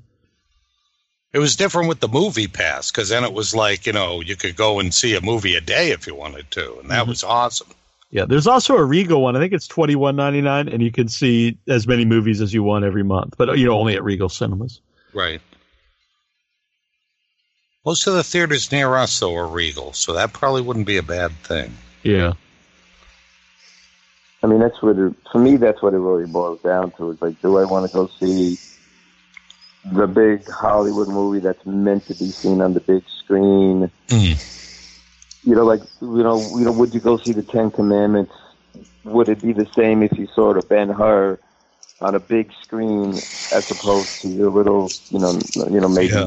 you- Yeah, you ever said, definitely not. It's yeah, yeah, yeah. And would you be willing to spend fifteen dollars in the popcorn and everything like that with a family, and you're spending one hundred and hmm. twenty dollars to go to a movie theater to see a small movie? You know, and I'm not saying. I mean, it's, of course, I love to support it, but it really just kind of boils down to sometimes economics. Yeah. Can I afford to go see the small movie that I could say, you know, I can wait, but let's go see the big blockbuster because it's meant to be seen on the big screen. It's designed to be that way. You know, a smaller movie you can sort of get away with seeing on television because the scale is smaller. Mm-hmm. Good movie. No one's going to say it's not going to be a good movie, and you're not going to walk out being a different human being. But yep, you know, Yeah. I, I mean, I'm someone who likes all different kind. I do like the big. Uh, I mean, I, I, I tend not to like a lot of the big block, blockbuster action movies, but I do like a lot of the you know the Marvel movies, and uh, I like to see the stuff on the big. I like little movies. I like weird movies. I just like whatever appeals to me. But I agree. I mean, especially if you do have family stuff, it costs a lot of money. So the point is, though, I don't think you can just blame the theater because it's not. I mean, well, what are they going to do? I mean, no, it's no, uh, no. They got to make money. yeah. You need. I mean, I, I don't know what the other option would be. Like you charge less money for a smaller movie, but is that? I mean, then you're kind of playing favorites. I don't necessarily think that's right either. So I don't. You know, I don't know what you do. I mean, yeah. I mean, do you, do you say, okay, you want to go see the next Avengers, and you got to pay fifteen fifty, Well, if you want to go see some smaller movie and it's nine ninety five. Yeah. Yeah. But then how do you that decide? might not that? be too bad, though. Actually, that might be kind of cool. Yeah, I don't know how you would decide it though, and I'm sure people would, would be upset. Yeah. I mean, yeah. Imagine you walk to the door and you say, okay, you're going to go see Avengers. Oh, that's fifteen fifty, but that other movie's nine ninety five. Why is that nine ninety five? And just probably, you know, I guess That's true. You'd piss somebody fair. off either way. Yeah. Well, it's kind of like sometimes the um, what are, what's the uh, the group that does the, they'll put out uh, like the low run movies, like the ones that aren't like a wide release. Yeah. What do you call that? Fathom events. Fathom events. Yeah. and sometimes their movies are a little more, and I don't know really why. Yeah, I don't know either. I think it's just to, so it can pay for itself, I guess. Well, maybe And sometimes you get a little extra thing. because when they're doing like the Studio Ghibli things, I think like you know when we went to see like uh, Princess Mononoke, I think I think it was like two dollars more than one of their normal movies. I don't really know well, why. that's because they're making an event. Yeah, maybe maybe that's it. Maybe they get a little cut too. The Fathom Events people. Yeah. But we were still annoyed when we didn't get a poster when we went to see the Rob Zombie movie. yeah, they just stole it. I think they did. Because if, if you know if if you're if you're Apparently they're big on eBay. people, Uh-huh. what's that? Apparently Oh, they're the- big on eBay. The posters? No, that Yeah. just annoys me. Don't tell me that. I was so mad that night. I felt so cheated I- for a cheap ass poster. Don't ask me why. Well, it's like we went to go see. Do you remember when they came out with the Godzilla movie? When they when the the Broderick one? I think one of the giveaways were like a was a film slip, uh, like a strip, was a film strip. Oh yeah, Like yep, I do it. remember that. and I never got it. And and I remember going to see Ed Wood in the theaters, and the promotion was to get a T-shirt. Went to the box office. I was like, "Where's my T-shirt?" Oh, we're all out of them. And I see the oh. person working the box office with like an armful of them. Yeah, that was pretty much our experience. Like we saw somebody going out to their car with like forty of them. Yeah, as we walked in, and we just you didn't think too much of it at the time, but then when you get in there and they say, "Oh yeah, we only had you know twenty of them or whatever," I Like, it think made they it make told us fifty, and then we counted the people in the theater, and there were only thirty people in there. It's like, oh, wait Yeah. a second, the math doesn't work there. Yeah, and I don't think most of them had one either. No, I mean, what are you going to do with an armful of T-shirts that all say Ed Wood on it? He's gonna try to sell them somewhere. That was Yep. probably before eBay too, so I don't know what you would have done with them. selling them on the street somewhere. Any anything to rip people off, but it sucked too because the the thing was each um each day was something else. So that day Oh, you got a right. And there were three showings. Yeah. Yeah, and the other the next day was like uh, you got uh like a Q and A, and then the other one you got like a documentary. So we went on the day we got a poster, and we didn't get the poster, so we didn't even get anything. Like at least if you went at the other days, you would have got to see a uh, the Q and A or the, Q and A, documentary. or they showed like, or, or didn't one night they show like a double feature or something? Oh, maybe yeah, or with the other movie. Yeah. just with, uh, Devil's Rejects. Which was a much better movie anyway. Would have been Oh, better yeah. off doing that. I don't think there's much comparison. Yeah, I haven't seen any. You know, I'll, I'll admit I've never seen any of the really Rob Zombie movies. I haven't seen Devil's Rejects or any of those yet. I mean, I think I remember seeing his uh, Halloween remake. That was really the only thing I guess I'd seen that Rob Zombie had done. Mm-hmm. Go with the animated one. El Super Beasto is a lot of fun. Yeah, I like it too. It seems Yeah. like uh, the minority. Seems like a lot of people hated it. But Yeah. don't- People suck sometimes. Uh-huh. well, the titles, title would make me want to go see it. yeah, it's a crazy luchador. It's just awesome. Yeah. A lot of animated boobs in that too. It's always a plus. Well, you know, well, going back to what the guy was talking about, Lloyd Kaufman. I mean, we had a few friends because I've never personally worked for Troma, but movies that I've worked on have been bought up by Troma. Mm-hmm. So I got to meet, and you know, Lloyd Kaufman, his whole mantra was "fat guys and farts equal funny." Uh-huh. Pretty much, yeah. Then I just saw a documentary. I forgot. It might have been on Amazon or Netflix. I can't remember what it was, which was all about the history of Troma. And there's this really funny bit where there's a, a stunt that they do with a car, and it's this amazing stunt of this car flipping over. And they liked it so much they put it in almost every single movie after that. they just had to match the car. Just waste nothing. No, no, no. And then it became like a running joke. I think that you know that's in in a bunch of the movies. The flipping car. Yeah. Yeah, it's always Well, interesting to talk to people who've worked for Troma though, because like they're either like speak really high. It's no like no one's just like oh it was fine. Yeah, there's no middle ground. You're right. It's either like they had a, they they speak wonderfully of Troma and uh, and Lloyd, or that is just like a nightmare. Well, he was very famous for trying to keep things in a certain budget. There was a guy I used to know years ago. Like we, when I first started makeup, we were talking about actually being involved with Toxie 2 when he went to Japan. And, uh, so we were, we were all going to be this group that were going to go to Japan. Of course, didn't pan out that way.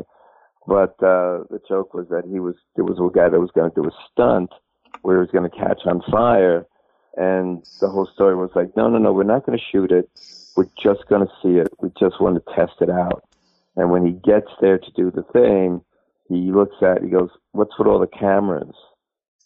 Oh, I see. Going to tell me it's going to be a test, but you're really going to shoot it. so, yes, there is that degree of that shenanigans going on where, but he's right. He did give a lot of people a lot of chances to direct. Uh, you know, James Gunn was one of them. You know, uh, a few others, I'm sure. That you know he, if you know, basically, like I remember there was a contest that you could write the next Toxie movie, and you know he's going to take snippets of everybody's little story and make the next movie out of it. Yep. That's actually when you think about it, that's that's kind of kind of underhanded, but pretty good thinking. Yeah. Oh, Yeah. Well, Greg think- had it in his movie. What was that? Uh, Greg, no, Lamberson, he had it in uh, Slime City Massacre. He had Lloyd Kaufman in it. Yeah, he's also in Killer Rack too, I believe. Yeah, probably. I mean, I haven't seen Killer Rack, but sure. Yeah, and it's um He's having a good time. Yeah, I, th- I think it really comes down to the people that expected to make a lot of money. Um, All that, Um, yeah, you're probably right. right, and then the people who who didn't wasn't really didn't think they'd make money, but they're worried. They were just more uh, looking for the experience. Well, I think I tell you, many years ago, I worked with F. Murray Abraham, uh, and he was he was a teacher at uh, I think at NYU at the time, and he was saying how he was teaching acting, and remember this is a very long time ago. This is maybe mid '80s, and he was saying how a lot of the students he were getting, though they wanted to be actors, they all really were doing it not because not all of them were doing it because they loved the acting, but they were all looking for the accolades. You know, the, the you know the B stars. And he was a little disappointed with that they were not coming in for the love of the acting, but the love of the what you get from being an actor. So maybe it's the same thing with a director. Like you come in, you think you're going to be famous, you're going to be doing all these hmm. things, and it's such a small percentage that really do make it that way. But it doesn't mean you can't be successful in other ways. I mean, you know, when you know, not many of us can say, "Yeah, meanwhile, you- you're going to be doing something, you know, aren't you? Very soon, aren't you?" Yep, yep. Next month. Nice. So, so you can, so you can, you know, are you going to wear the, are you going to wear the those those pants with the with the flaring out legs and the riding crop? I don't believe Hat. so. I don't believe Oh, you better. Yeah. It would be I pretty know. cool though. Neely DeMille. Uh-huh. He just wants a That's cool. director's chair, man. That's all he wants. well, I'm not. I'm not the official director. I'm, Oh, I'm a producer on it. I'm also going to be in it. I mean, I have a lot of ideas that are being used in the movie. Okay. So you're getting a writer's credit? Uh, no writer's credit, but a producing credit on it. I already uh, filmed some stuff. Uh, actually, uh, last uh, last month in um, during Rock and Shock weekend was our first uh, filming. Filmed some stuff with uh, John Dugan, um, John Dugan, Dan Yeager, and uh, Bill Johnson. Nice. They all have us. Really cool. They all have cameos in it. I don't think I'm well, supposed you know to say too much about dream it. of doing it, and you're doing it. You know, that's something. Yeah, to very exciting. Very excited about it. You know what the people that uh, I did the short with? Do I get to cry in it? Well, you're gonna. Oh, we also be doing stuff in uh, in Charlotte. So All if right. you go on to Charlotte, you can also uh, do something. I thought maybe I'd be the crying guy in all your movies. All right, that'd be I good. just start to weep. Yeah. I, I like that idea. I'll never speak. I'll just People weep. like, man, you really like seeing his brother cry. Yep, yep. There's some kind of perverse pleasure you get from that. Just watch it over and over in a loop, you know. Yeah, that, that I do watch it. That that one that one second there in the loop, like hell yeah, Look at those tears.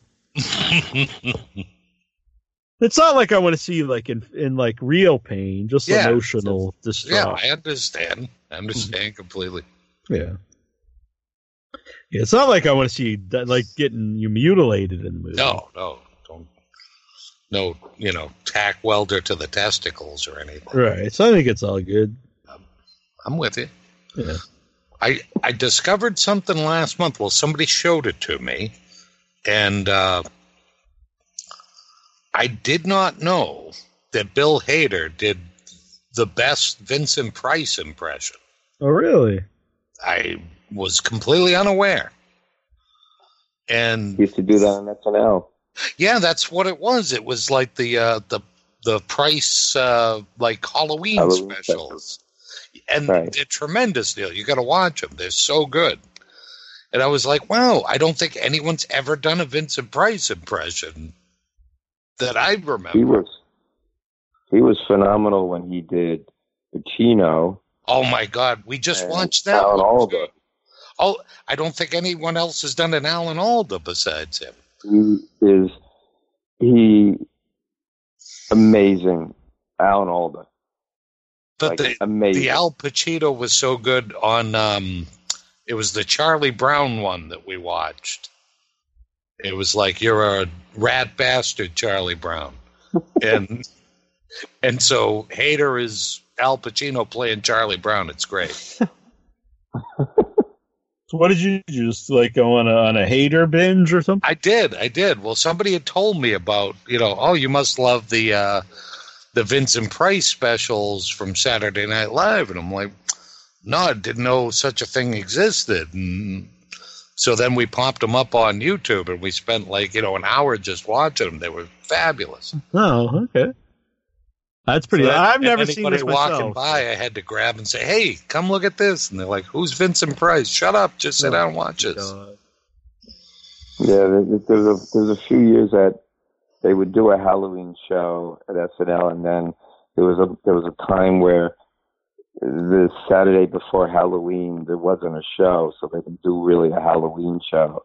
Oh, okay. So yeah, yeah, yeah. So when when they did have it, he always did the price Halloween special.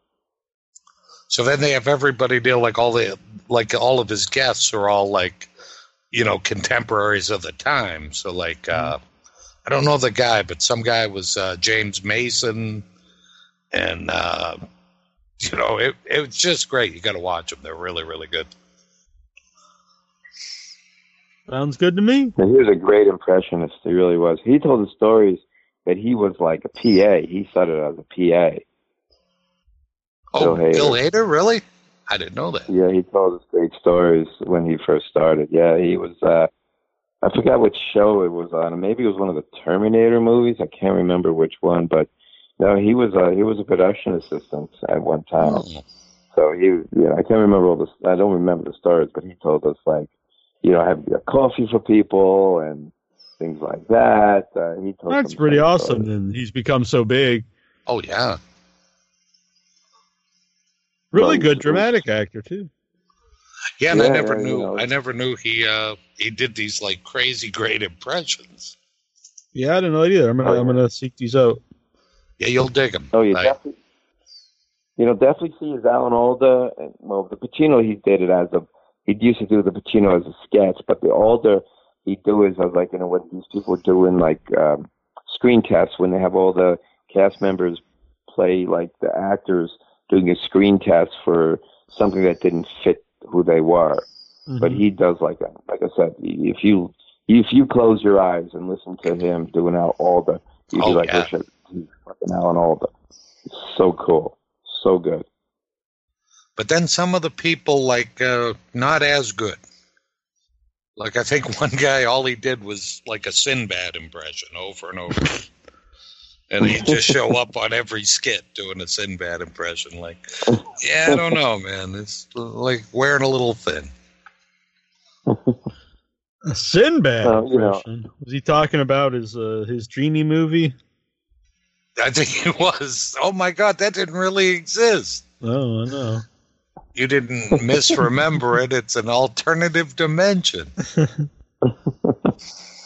Huh? The, what was that movie? The one that Shaq did, where he was Oh, like the superhero. Kazam. Oh, well, he did. He did the genie one Kazam, and then he was in Steel, which he was That's like oh Steel. yeah, Superman. that's a that's a that's a superhero movie that no one talks about. no, but that wasn't MCU, so that's real cinema. yep, that was that was better. when they killed off Superman and then brought him back as like five different Supermen, and they all sucked, and so they went back to Superman. like a goofy little kid, and then a laser Superman. I remember the death of Superman being a big comic at the time. I think I still have mine somewhere. It's probably not worth. I remember it was worth something for a little while, but it's probably not worth anything now. Yep. I'm just watching. I don't know. Like sometimes I'll go on these crazy like YouTube binges, and so one place had all the Harlan Ellisons watching from the old Sci-Fi Buzz, and Ellison goes off on that when they were killing off Superman, and he's like, uh, "Folks, here we go. We're gonna go back like you know on a history trip," and he had every like DC Superman issue where they killed off Superman, and there were like 50 of them over, you know, like a 70 year period Yeah. or 60 years or whatever it was. Like, so don't get too excited because, uh, yeah, they're probably going to bring him back. Mhm. Did I think they did they bring back Wolverine? Because I know that was a big deal in the comic when they killed Wolverine. Yeah, I'm not sure. I, I, I assume so. I imagine so. I'm, I'm so out of the loop now. I don't don't really know what's going on in the comic scene. Yeah, I don't know Probably either. brought him back from Dimension two two four eight. Wolverine. Yeah, I always I don't like that in any in any uh, any form when they when you fake people's death or just start bringing people back. It's like if you're gonna if you're gonna kill somebody off, you got to keep them dead. right, right. Well, remember when they killed off Jean Grey?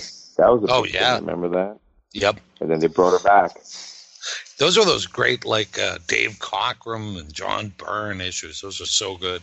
Then they screwed them up in the movies so badly. Yeah, those people those, hate for that those X one. I Men like movies it. aren't very good. What is it? See, a lot of people hate the third one. The the, the ones with uh, with Hugh Jackman and uh, Marsden and Frank, you Oh, know, all those those first original trilogy. I didn't mind the third one. I thought it wasn't terrible at all. But a lot of people were hating on it. I thought it was pretty good. I thought it was good. Yeah, I don't know if I've ever seen that one. I've seen these later ones, and I, I didn't really care for them. I, I do like Logan. I think Logan's really good. Yeah, Logan. Logan's I- a great movie. Yeah, I really dug that one. Yeah, I didn't care for the uh, the Dark Phoenix. That was the newest one, right? Yeah, Well, I think the other one's going to be even worse, so because they've had that on the shelf now for two years. The New Mutants movie. Oh, re- there's another one. I'm afraid so. Uh, was it Fox? Is that who was making the X Men movies? I think so. Yeah, they they made uh, the the Dark Phoenix and the New Mutants like two years ago, and they had the Dark Phoenix on the shelf for a year, and I don't know why they've. So this other one's really going to be a stinker because they've waited and waited and waited to put this one out, and it's kind of like a horror movie slash little kid X Men movie and it's got the uh, oh the other girl from uh, Game of Thrones as uh, the assassin girl. Who who was that? Was it Maisie Williams? Is that her name? I think so. Yeah, yep. Was she Sansa, or was the other sister Sansa? She's Ar- Area, Ar- uh, whatever. Oh my God! Oh, I yeah, the other films Stark girl. You, um, Yeah, Arya, yeah, I think so. Yeah. Yeah, yeah, Yeah. yeah. She, uh, I think she might be Wolfsbane. I'm not sure, but she's one of the new mutants in that one. Look up the trailer. It looks like a bunch of crap. Well, it's like we were talking about before. Like probably the best Fantastic Four was the Corman one. out of all of them. exactly. Yep. That's why I'm hoping now that, that the MCU has the rights to that. Like, the FF definitely deserves a good movie. So let, let's give him a good movie. I want the fucking Mole Man in it too. God No, damn it. there Give me the hasn't been a Man. there hasn't been a mole man. Is there? Has there? No, it's always Doctor Doom, man. It's like you know, and I usually screw them up. Mm-hmm. So try fresh. Go fresh and new. Go with the Mole Man I or like. a Nihilist. Tell me how cool that would be in a movie form. I think mole man would be good. You know, start with, and then you then Yeah. you, you build up to that. Yeah, because I if they like- kept Right. like, what is it? Oh, I was gonna say, well, in The Incredibles too, kind of did, kind of did the Mole Man kind of Oh thing. yeah, yep. Hmm. I want the Mole Yeah. Man. I want Laurence Harvey as my Mole Man. I like it. I Get like Laurence on the horn. Tell him he's going to get some Disney money. I'm sure he's not going to put up a fight. They're saying Colin Farrell is going to be the new Penguin, which uh, I don't know. I don't really see that. That seems like an odd choice. Yeah, I mean, who knows until you watch it, but just the idea of him as a Penguin doesn't really uh, sound good. No, I'm not really a big get it. Colin Farrell fan to begin with. But, uh, He seems to be an Oh. odd choice. yeah, Yeah, big time. because they said, uh, who's the guy who played Gollum and stuff? Oh, Andy Serkis. Well, Yeah, he's going to play Alfred. Because I saw it said Colin Farrell and and uh, Andy Serkis are playing Alfred and uh, and the Penguin. So in my mind, I was like, oh, Andy Serkis is a Penguin. I can see that. okay. And Colin Farrell's Alfred. That's cool. Whatever.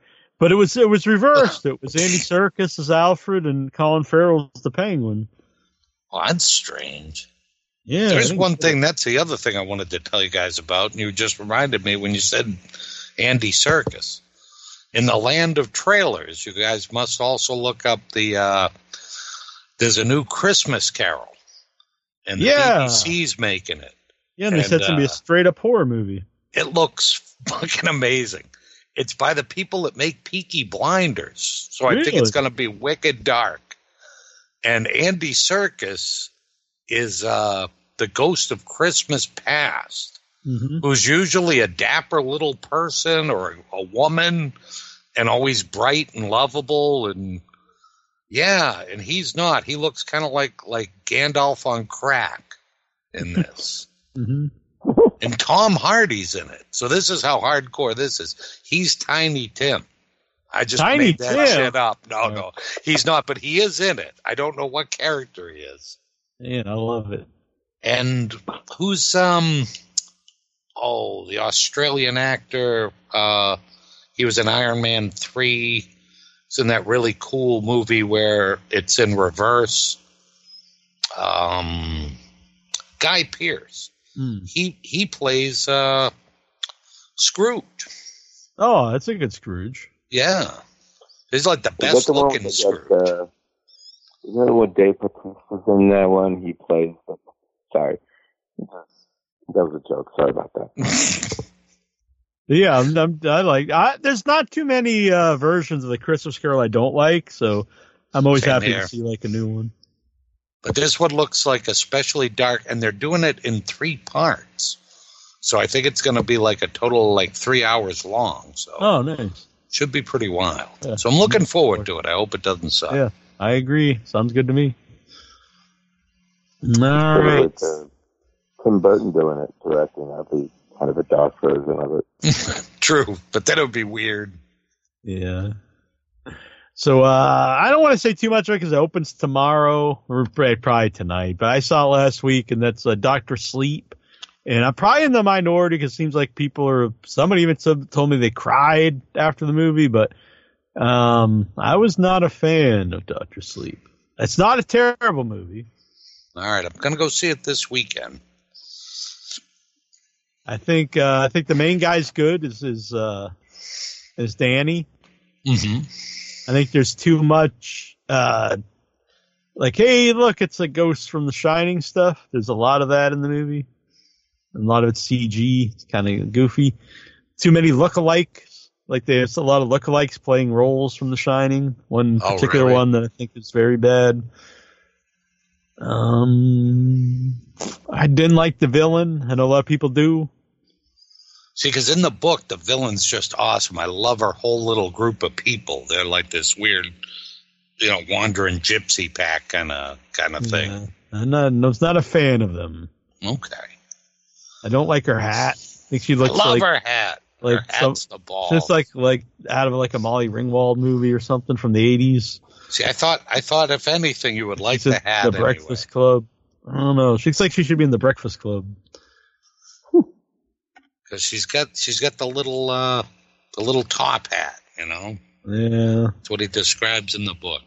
not a fan. All right. I don't understand why they go back to the to the Overlook. Just other than let's go, let's show this for people. Go like, hell yeah, it's the fucking hotel. But I don't know. I think I'm the minority. People are seeming to love it. All right, I'm hoping that just the way you've described things, though, I'm, I'm just hoping that they didn't add too much. Like if they tried to appease everybody and made like a blend of movie and book, It's definitely a lot of the movie. The is it? movie. Yeah, so, yeah. yeah, that might be a problem then. But we'll have to see. I'll, I'll I know Stephen I mean- King likes it, but he he just likes everything. yeah, I but think he likes just the likes money. Leprechaun movies. You know, he likes. I think he just is entertained by anything. Yeah, I don't, I don't know when the last movie that's made off his books came out that he didn't like. Maybe it was The Shining. It could have been. yeah, everything's it's the greatest. And sometimes like, hell yeah, he's right. This and sometimes like, come on, dude, this wasn't that great. Yeah, did you even watch this, man? Come on. yeah, but uh, yeah, I was big on it. But I've seen a lot worse movies. But you've seen better ones too. Yeah, and I don't know. It's a follow up to iconic movie. I'd much rather watch The Shining. I mean, I mean, I know that's like hard to top, but uh, wasn't wasn't a big fan. Okay. All right, maybe next week we'll have to have a discussion on this when I go see. All right, sounds good. Sounds good. What the? I, I hey, I'm gonna tell everyone out there go see the new Terminator. I thought it was excellent. People, some people are mad. A lot of people are mad because women are in it. It's like it's a social justice war movie because there's, uh, and there's a Mexican guy. Ah. Oh, good, dear God, no. Yeah, I don't know. there's also there's also um, uh, Arnold Schwarzenegger. The one person I okay, this is this was honestly I don't want to insult anybody. This was the dumbest criticism I've ever read for any movie. He said he didn't like it because Arnold Schwarzenegger says one-liners. And I was like, so you didn't like any? This, you couldn't have liked any Terminator movie, or you couldn't have liked any Arnold Schwarzenegger movie Yeah. that's ever been made. True. Wow. Oh, it's Yeah. too it's too silly, and he teams up with uh, you know with a human. Like so, you didn't so so that happened in Terminator Two, That yep. happened in T two, and as far as women, it's the same woman that's in the first two movies.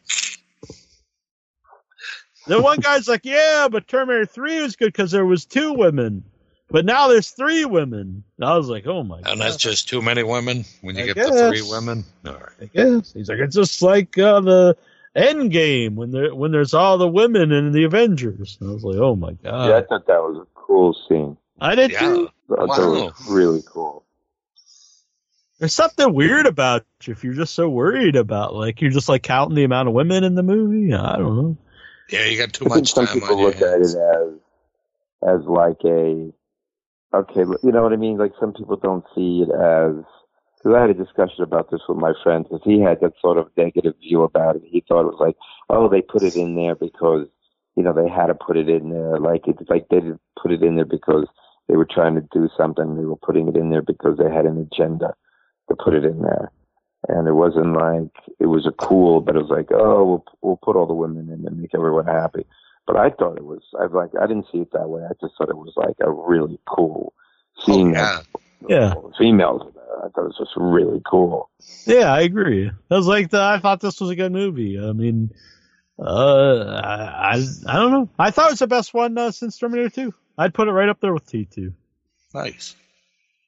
I haven't seen T two Wow. for a while, so T two might be you know might be a little bit better if I if I'd watch it again. But uh, it's definitely the best sequel since it's the best one since the first two for sure. Yeah. That's gonna be. I, I'm. I might go see it then because I haven't had a chance. It's hard for me to go to the cinema. The cinema. So um, it would be kind of cool to go see something that I will enjoy. Walk out, going, okay, that was really cool. You know, because you've seen the Joker, and you did have Nikki Lederman on that other time, which was cool to have her talk about it. Um, but it's, it's the first movie in a while that I've seen twice. Yeah, I loved it. It's it's it's got it's gonna be up there for one of my favorite movies of the year. It's it's really good. It's an excellent movie. You haven't seen it yet, Troy, have you? I haven't. I still have to Oh, see man, that. it's so good. I'm so like backtracked on stuff. Mm-hmm. Oh, the I mean, it's, it's funny because we talk about a movie about whether you should go see it. Like that's not a mo- like that's not a big, big film. Like it's not like big explosions or anything Mm. like this. But there is something a sense of seeing that kind of a movie in the cinema, Oh, definitely. you Yeah. know, in, in a theater. It's like you know you probably will, you know, you'll probably get a sense of some. It's it's it's, it's a big movie in a small way Mm-hmm. uh, because of the performances. Uh, yeah, yeah, yeah. I mean, that's something I would say definitely go, you know, pay the money, go see, it, Yeah. go see in the theater. Yeah, definitely, definitely have to see that one too. And then uh, next week, the Disney Plus streaming channel starts. So they got the Boba Fett show going on from it. Mhm. Is that the Mandalorian? Yep. I'm I'm for it. I like the new uh, Star Wars stuff. I know uh, I didn't like the last movie, but uh, overall I like them. Yeah, I like the, the other ones. And, uh, they're way better than than the prequel trilogy. Yeah, those I Yeah, never like need to that. see again. Yeah, I like the Last Jedi then more than I like the Force Awakens. Yeah, I, I didn't like Last Jedi. That was the only one I didn't really care for. But I, actually, my favorite of those ones, I think, were probably I really like Solo, which a lot of people didn't like, and um, yeah, I ended up. I loved Solo. yeah, and, and Rogue One, I really like. I think Rogue One Yeah, was like- my favorite. Yeah, I like I liked Solo. I didn't care too much about Rogue One. Too much. I mean, it was fun, Mhm. but you know, it, it's like sometimes I just see them rehashing the same things, like when Force Awakens. Oh, there's okay. They they get into the Millennium Falcon. Okay, how about that? They just happen to find the Millennium Falcon, and it worked. It's been sitting there for ages, but it still works. Um, they go through a trench. They got to blow up a Death Star. Bigger Death Star, but still a Death Star. They got to go inside of a big thing. You know, that just It like really is a um, it really is the same story as uh, Yeah. the, as the first well whatever they want to call it now the fourth movie but it's the same story as the first movie. New Hope. Yeah, I'll never get used to calling New Hope. It'll just be Star Wars to me forever. But I mean, somewhere down, somewhere on the internet, you can actually find some of the footage of when there's always that part in the beginning of the movie where he he sees the fighting going on, and and Biggs Darklighter comes up to him and says, "Oh, I'm going to go join the rebellion tomorrow."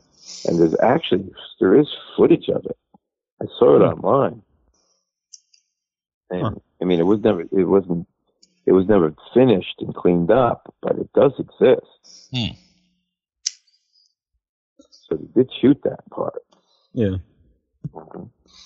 Yeah, but uh, yeah, I mean, no, nothing to me was like Star Wars. That movie, forget about. it. I think I saw that movie like dozens of times. Oh yeah. Bought all the shit, all the toys. Same here. I I had the the bedspread, uh, Dixie cut. I mean, I had everything there. You know, I still have them. I still have a lot of my sets left over. I still have a small headed Han Solo. You know, Oh and man. tiny head. You know, and I think a friend of mine has that, uh, the Walrus Man, where Oh, it was yeah. like the deal with the blue Walrus Man. He's got that. Yeah, I think that was the first series of toys where you know you were looking for certain ones. Yeah, I Yeah. had friends who was- Yeah, I remember going to Toys R Us when I was actually into collecting toys. I went to a local Toys R Us, and I had uh, there was a the magazine called Toy Fair. Oh yeah, yep, that was the best. I had best. the list of all the toys and the defects and what to look for, and I had the book. And next to me was the guy that says, "Oh yeah, I'm doing it too," but I have a friend who's pulling these things for me in the back. Oh, yeah, he had someone who was making an in, who was collecting, who was Yeah. pulling out certain toys for him out of the big stock, and then keeping them aside for him. Because I'm looking for like the defects. Okay, this one's supposed to have three dots, but this guy only has two, and it's supposed to have three. You know, it's always good to have that friend. You know, Yeah, take like yeah. the chase figure out and save it for you or Mhm. something. correct. I mean, I haven't. I mean, I haven't done that in years. Collect toys, but I was into that for a while. I think I had like about ten or like ten hundred gallon tubs filled with toys in my garage. Nice. Just with the old Star Wars ones or different things or Star Wars, comic books, nice. um, model kits, brick, brick, all this shit. My, like old magazines, old Mad magazines, crack Nice. magazines, fantastic, uh, famous monsters. All you you lived my childhood. Yeah, yeah.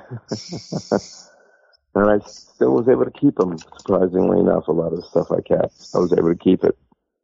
Me too. I think the only thing Uh-huh. the old models, like the old, uh, what were they, Revell, they made like the best, uh, a series of Universal monster models. And I think our dog ate them. Aurora, right, right. There you go. Our dog ate them because we found out they were rawhide. Really? Yeah.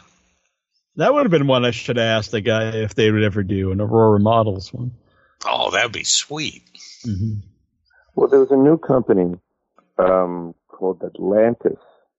Like I, like I went to the thing called Wonderfest this year, um, which is a big model kit convention that they have in Louisville. And there's a, a company called Cult TV Man that has all these model kits, um, and they have updates. And there's a company called Atlantis, which has bought some of the molds Oh, no from the kidding. Aurora series, Oh, wow. and they just re-released the Phantom. Ooh, that one was a great one. Right. And there's a guy who makes like if you remember the box art, Mm-hmm. did not necessarily match the kit. Exactly. But there's a, right, but there's a guy that actually makes kits that follow the box art, Oh wow. but they're expensive. Um, and then there's all these other ones like uh, it's actually pretty cool. There's uh, these guys that make just like the heads. Mm-hmm. Oh, so you could swap the head. Oh, nice. Right, you can get the head out. There's one.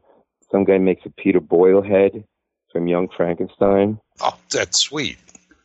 And you can and, and has a Madeline Kahn one. So there's a model kit of of the of the creature with the bride of Frankenstein sitting on a couch, and you can switch out the heads, and you can have Peter Boyle and Ma- Madeline Kahn's head. Oh, I would love that. Uh, so they got all these people, you know, making these. these So they're uh, Atlantis models. That's the new one.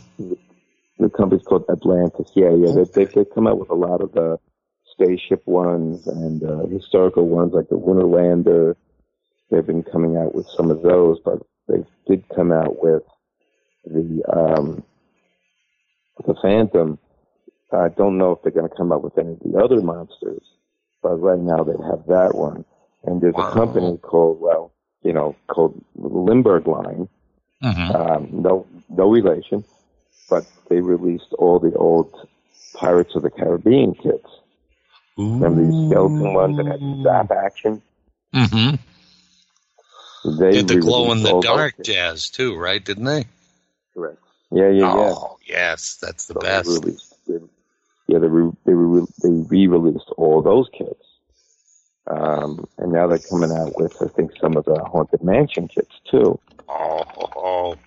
this is wrong. This isn't good. Mm hmm And of course, so you know, it's it's it's really it's really good. And then you get all the Star Trek and Star Wars. They they, they keep coming out with those and Bandai and Oh, know. Bandai's not right because I saw like the um, Starship Yamato one that they had from uh, Star Blazers, and it's just unbelievably cool. It's yeah. Because every time that they make one and you think, wow, it can't get any better than that, and then they make like a bigger, better one.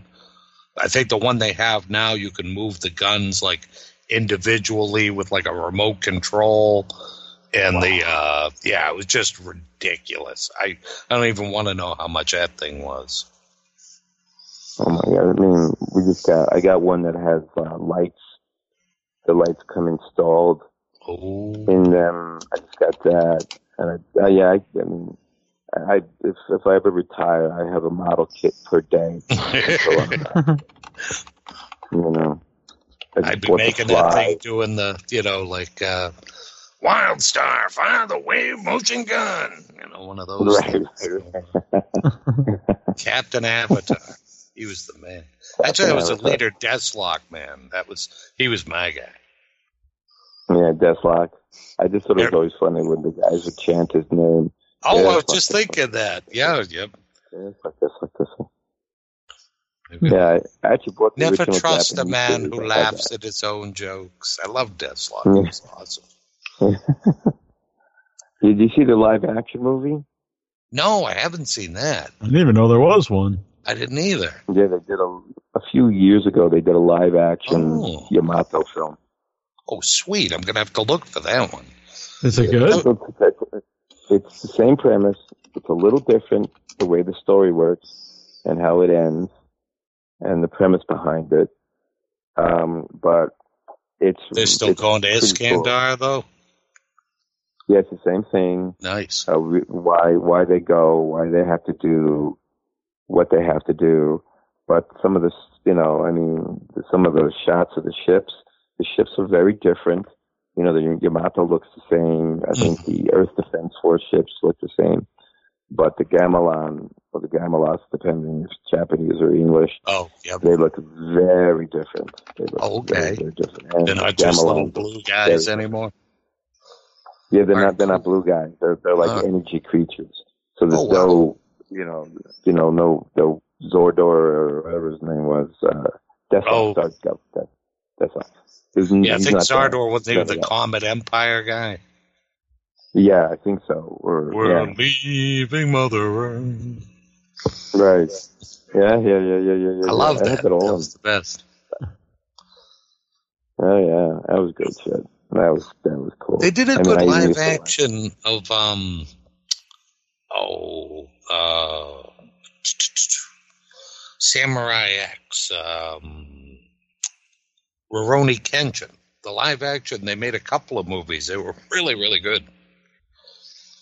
Like the sword fights in them and stuff are dynamite. Mm, yeah, I mean, I was more like the anime. You know, like I used to watch. uh There used to be when I was a kid, when like in the seventies in New York, uh Channel Forty Seven was is routinely a Spanish channel. Now it's all Spanish channel, but it was a Japanese company used to lease the time from I think from seven thirty to eleven thirty on Saturdays, and I used to watch a lot of the Japanese uh, cartoons, animation, like Mm-hmm. like uh, you know um, Captain Harlock, uh, Herlock Oh, Yep. and Cyborg 009 and Galaxy Express and Grandizer uh, and all that shit. Hmm? All that good shit like Grandizer and stuff. Yeah, they yeah. call that? They the- Force Five. They had like the whole. I think each day because they had it on eh, after school here, and like it would be a different one each day. So it was like Grandizer and the Great Mazinga, and forget what their their group. They were like the uh, Three Musketeers. Can't remember what they were called. Oh yeah, yeah. I know the ones you're talking about. They were like cyborgs or something like that. Yeah. Yep. Yeah, yeah, I know the one you're talking about, but I don't remember the name of it.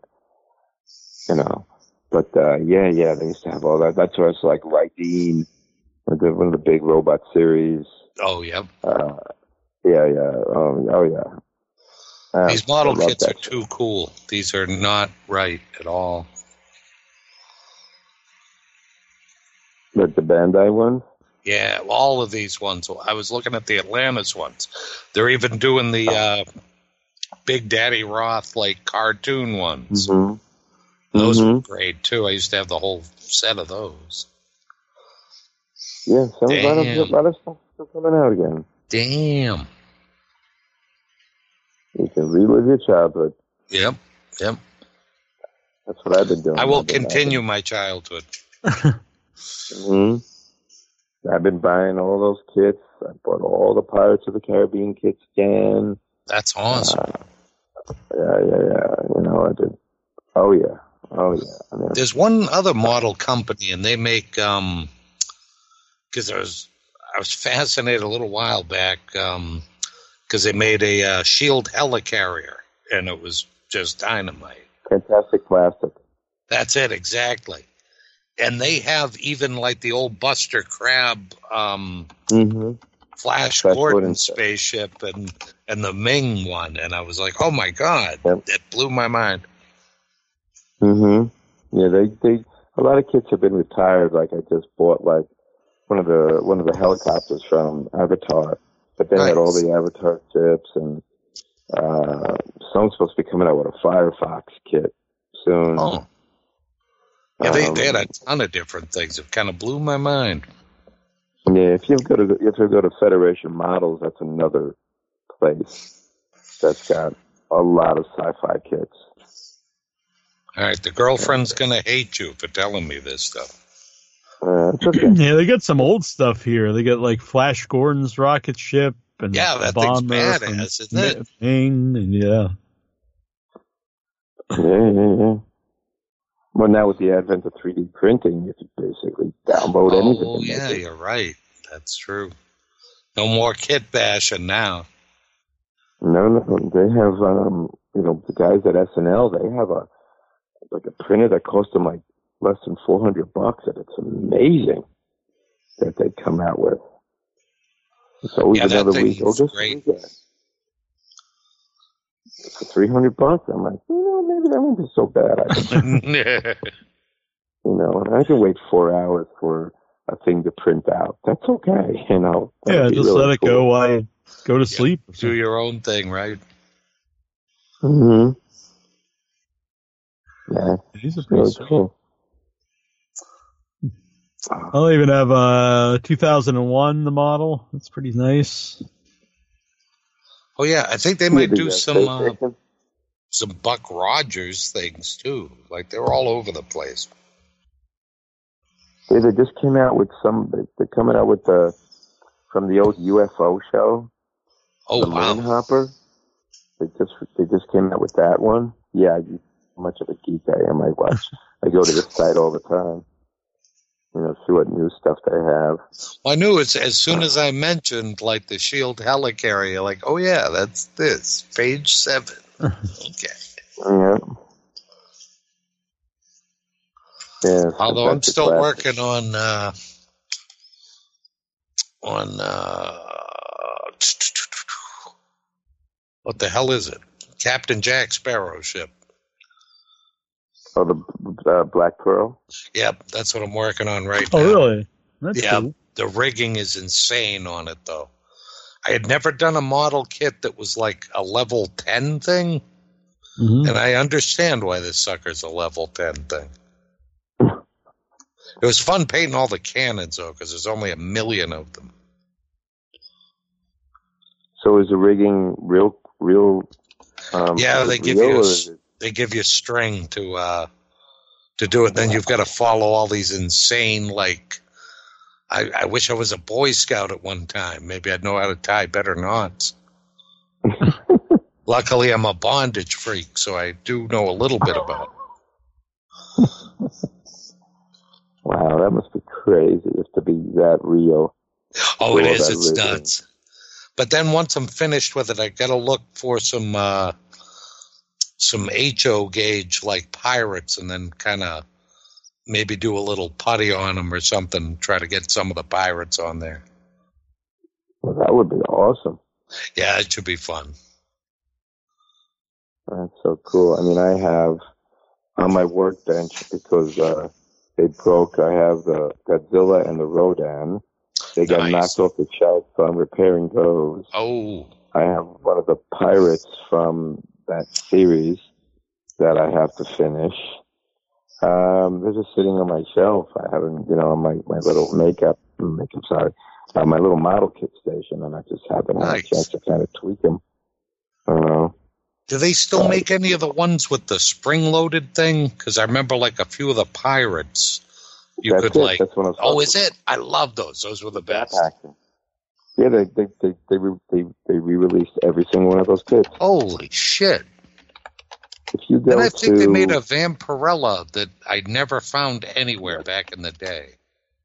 yeah, they have that's that's Aurora the monster scenes. They had a Vampirella. Oh. You can find it. All the right, victim. find that. The victim too. That I remember seeing that in their old catalog like a million years ago. Hmm You can they they, they re-released all those things. Awesome. Well, this pleases me. I'm gonna have to Mhm. retire and just start doing this shit. They well, still have you know, my. if you ever go to, well, if you go to these conven, you know, like I said, like I was, I just went to one recently called Jersey Fest, which is, you know, same thing. All these model makers and uh, stuff is incredible. You know, the two Damn. foot tall monster from Piedras Blancas, done by Joe Laudati. Wow. You know, was a great sculptor and does all the old Harry, does a bunch of Harryhausen kits, hmm but they're all resin kits. Ooh. So they're, yeah, it's beautiful stuff. If you have the money for it, oh yeah, Oh, that's the absolutely. thing. We we got this great um, Elric resin um, from Cotopaxi years ago, and it's like I don't I don't know who the artist was that sculpted it, but it's just dynamite. It's just one of the best things that I've ever seen. But it was a bitch to put together, though. I'm not used to working like trying to put like a resin kit together Mm-hmm. and like the the CA that I had was more like American super glue, so it like didn't really bond as well as I was hoping. And Right. there's so many like really fine detailed things. It's it was crazy, but we finally got it together and painted. It looks pretty cool. I still have my old uh, Ghost Rider vinyl kit unmade, Nice, nice. and that has all the little spikes. That's the that's not the uh, that's not that's not the Blaze one. It's the later one because it's got the chest with all the spikes on it. Oh, okay. Uh, leather jacket. I like that so look though. Yeah, the skull face is awesome, man. That looks really cool. That's like, uh, you know, yeah, that's what I'm talking about. I got all those old kits, you know.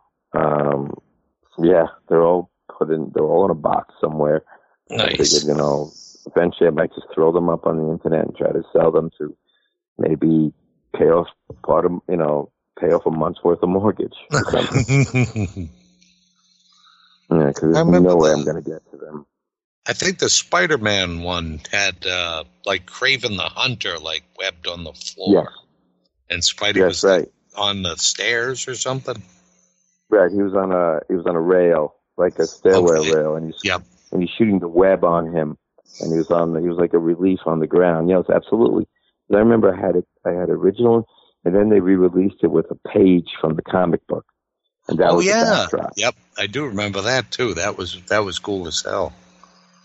That's they had when the Power Records were doing like the uh you could get the uh, LPs and the the comic book and you'd read along with the uh with the album. It was pretty neat. Well, they were like little 45s. Mm-hmm. Yeah, I used to have a, I- I used to have the Spider-Man record when that came out. Yep. Oh, that one was great too. That's the, like the sound effects were so bad in that. Yeah, yeah, yeah. I remember that. The music was kind of cool. I still remember some Oh, of the yeah. songs in my head. Yep. I don't remember. That's cool. Uh, what time is it? Uh, all right, Dennis, I think I gotta. It's almost Couple of- midnight. I'm getting very. Oh. Yep. I got to get up at five, so I guess it's Yeah. probably a good time to call it. Yeah, but I had a great time tonight. I want to thank Thank our you. guest Nick Principe, our music of the month, uh, Bad Whoremoans, and of course Creepy Craig here for calling in.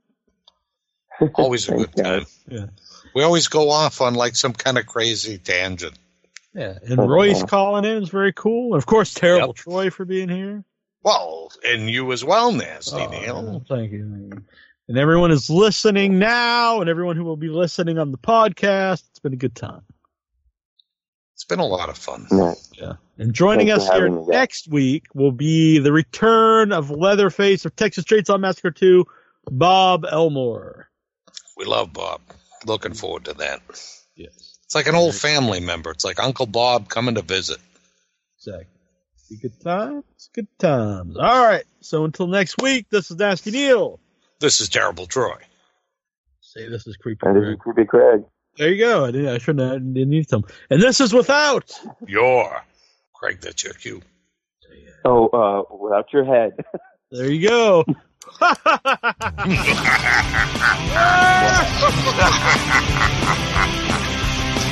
Yeah!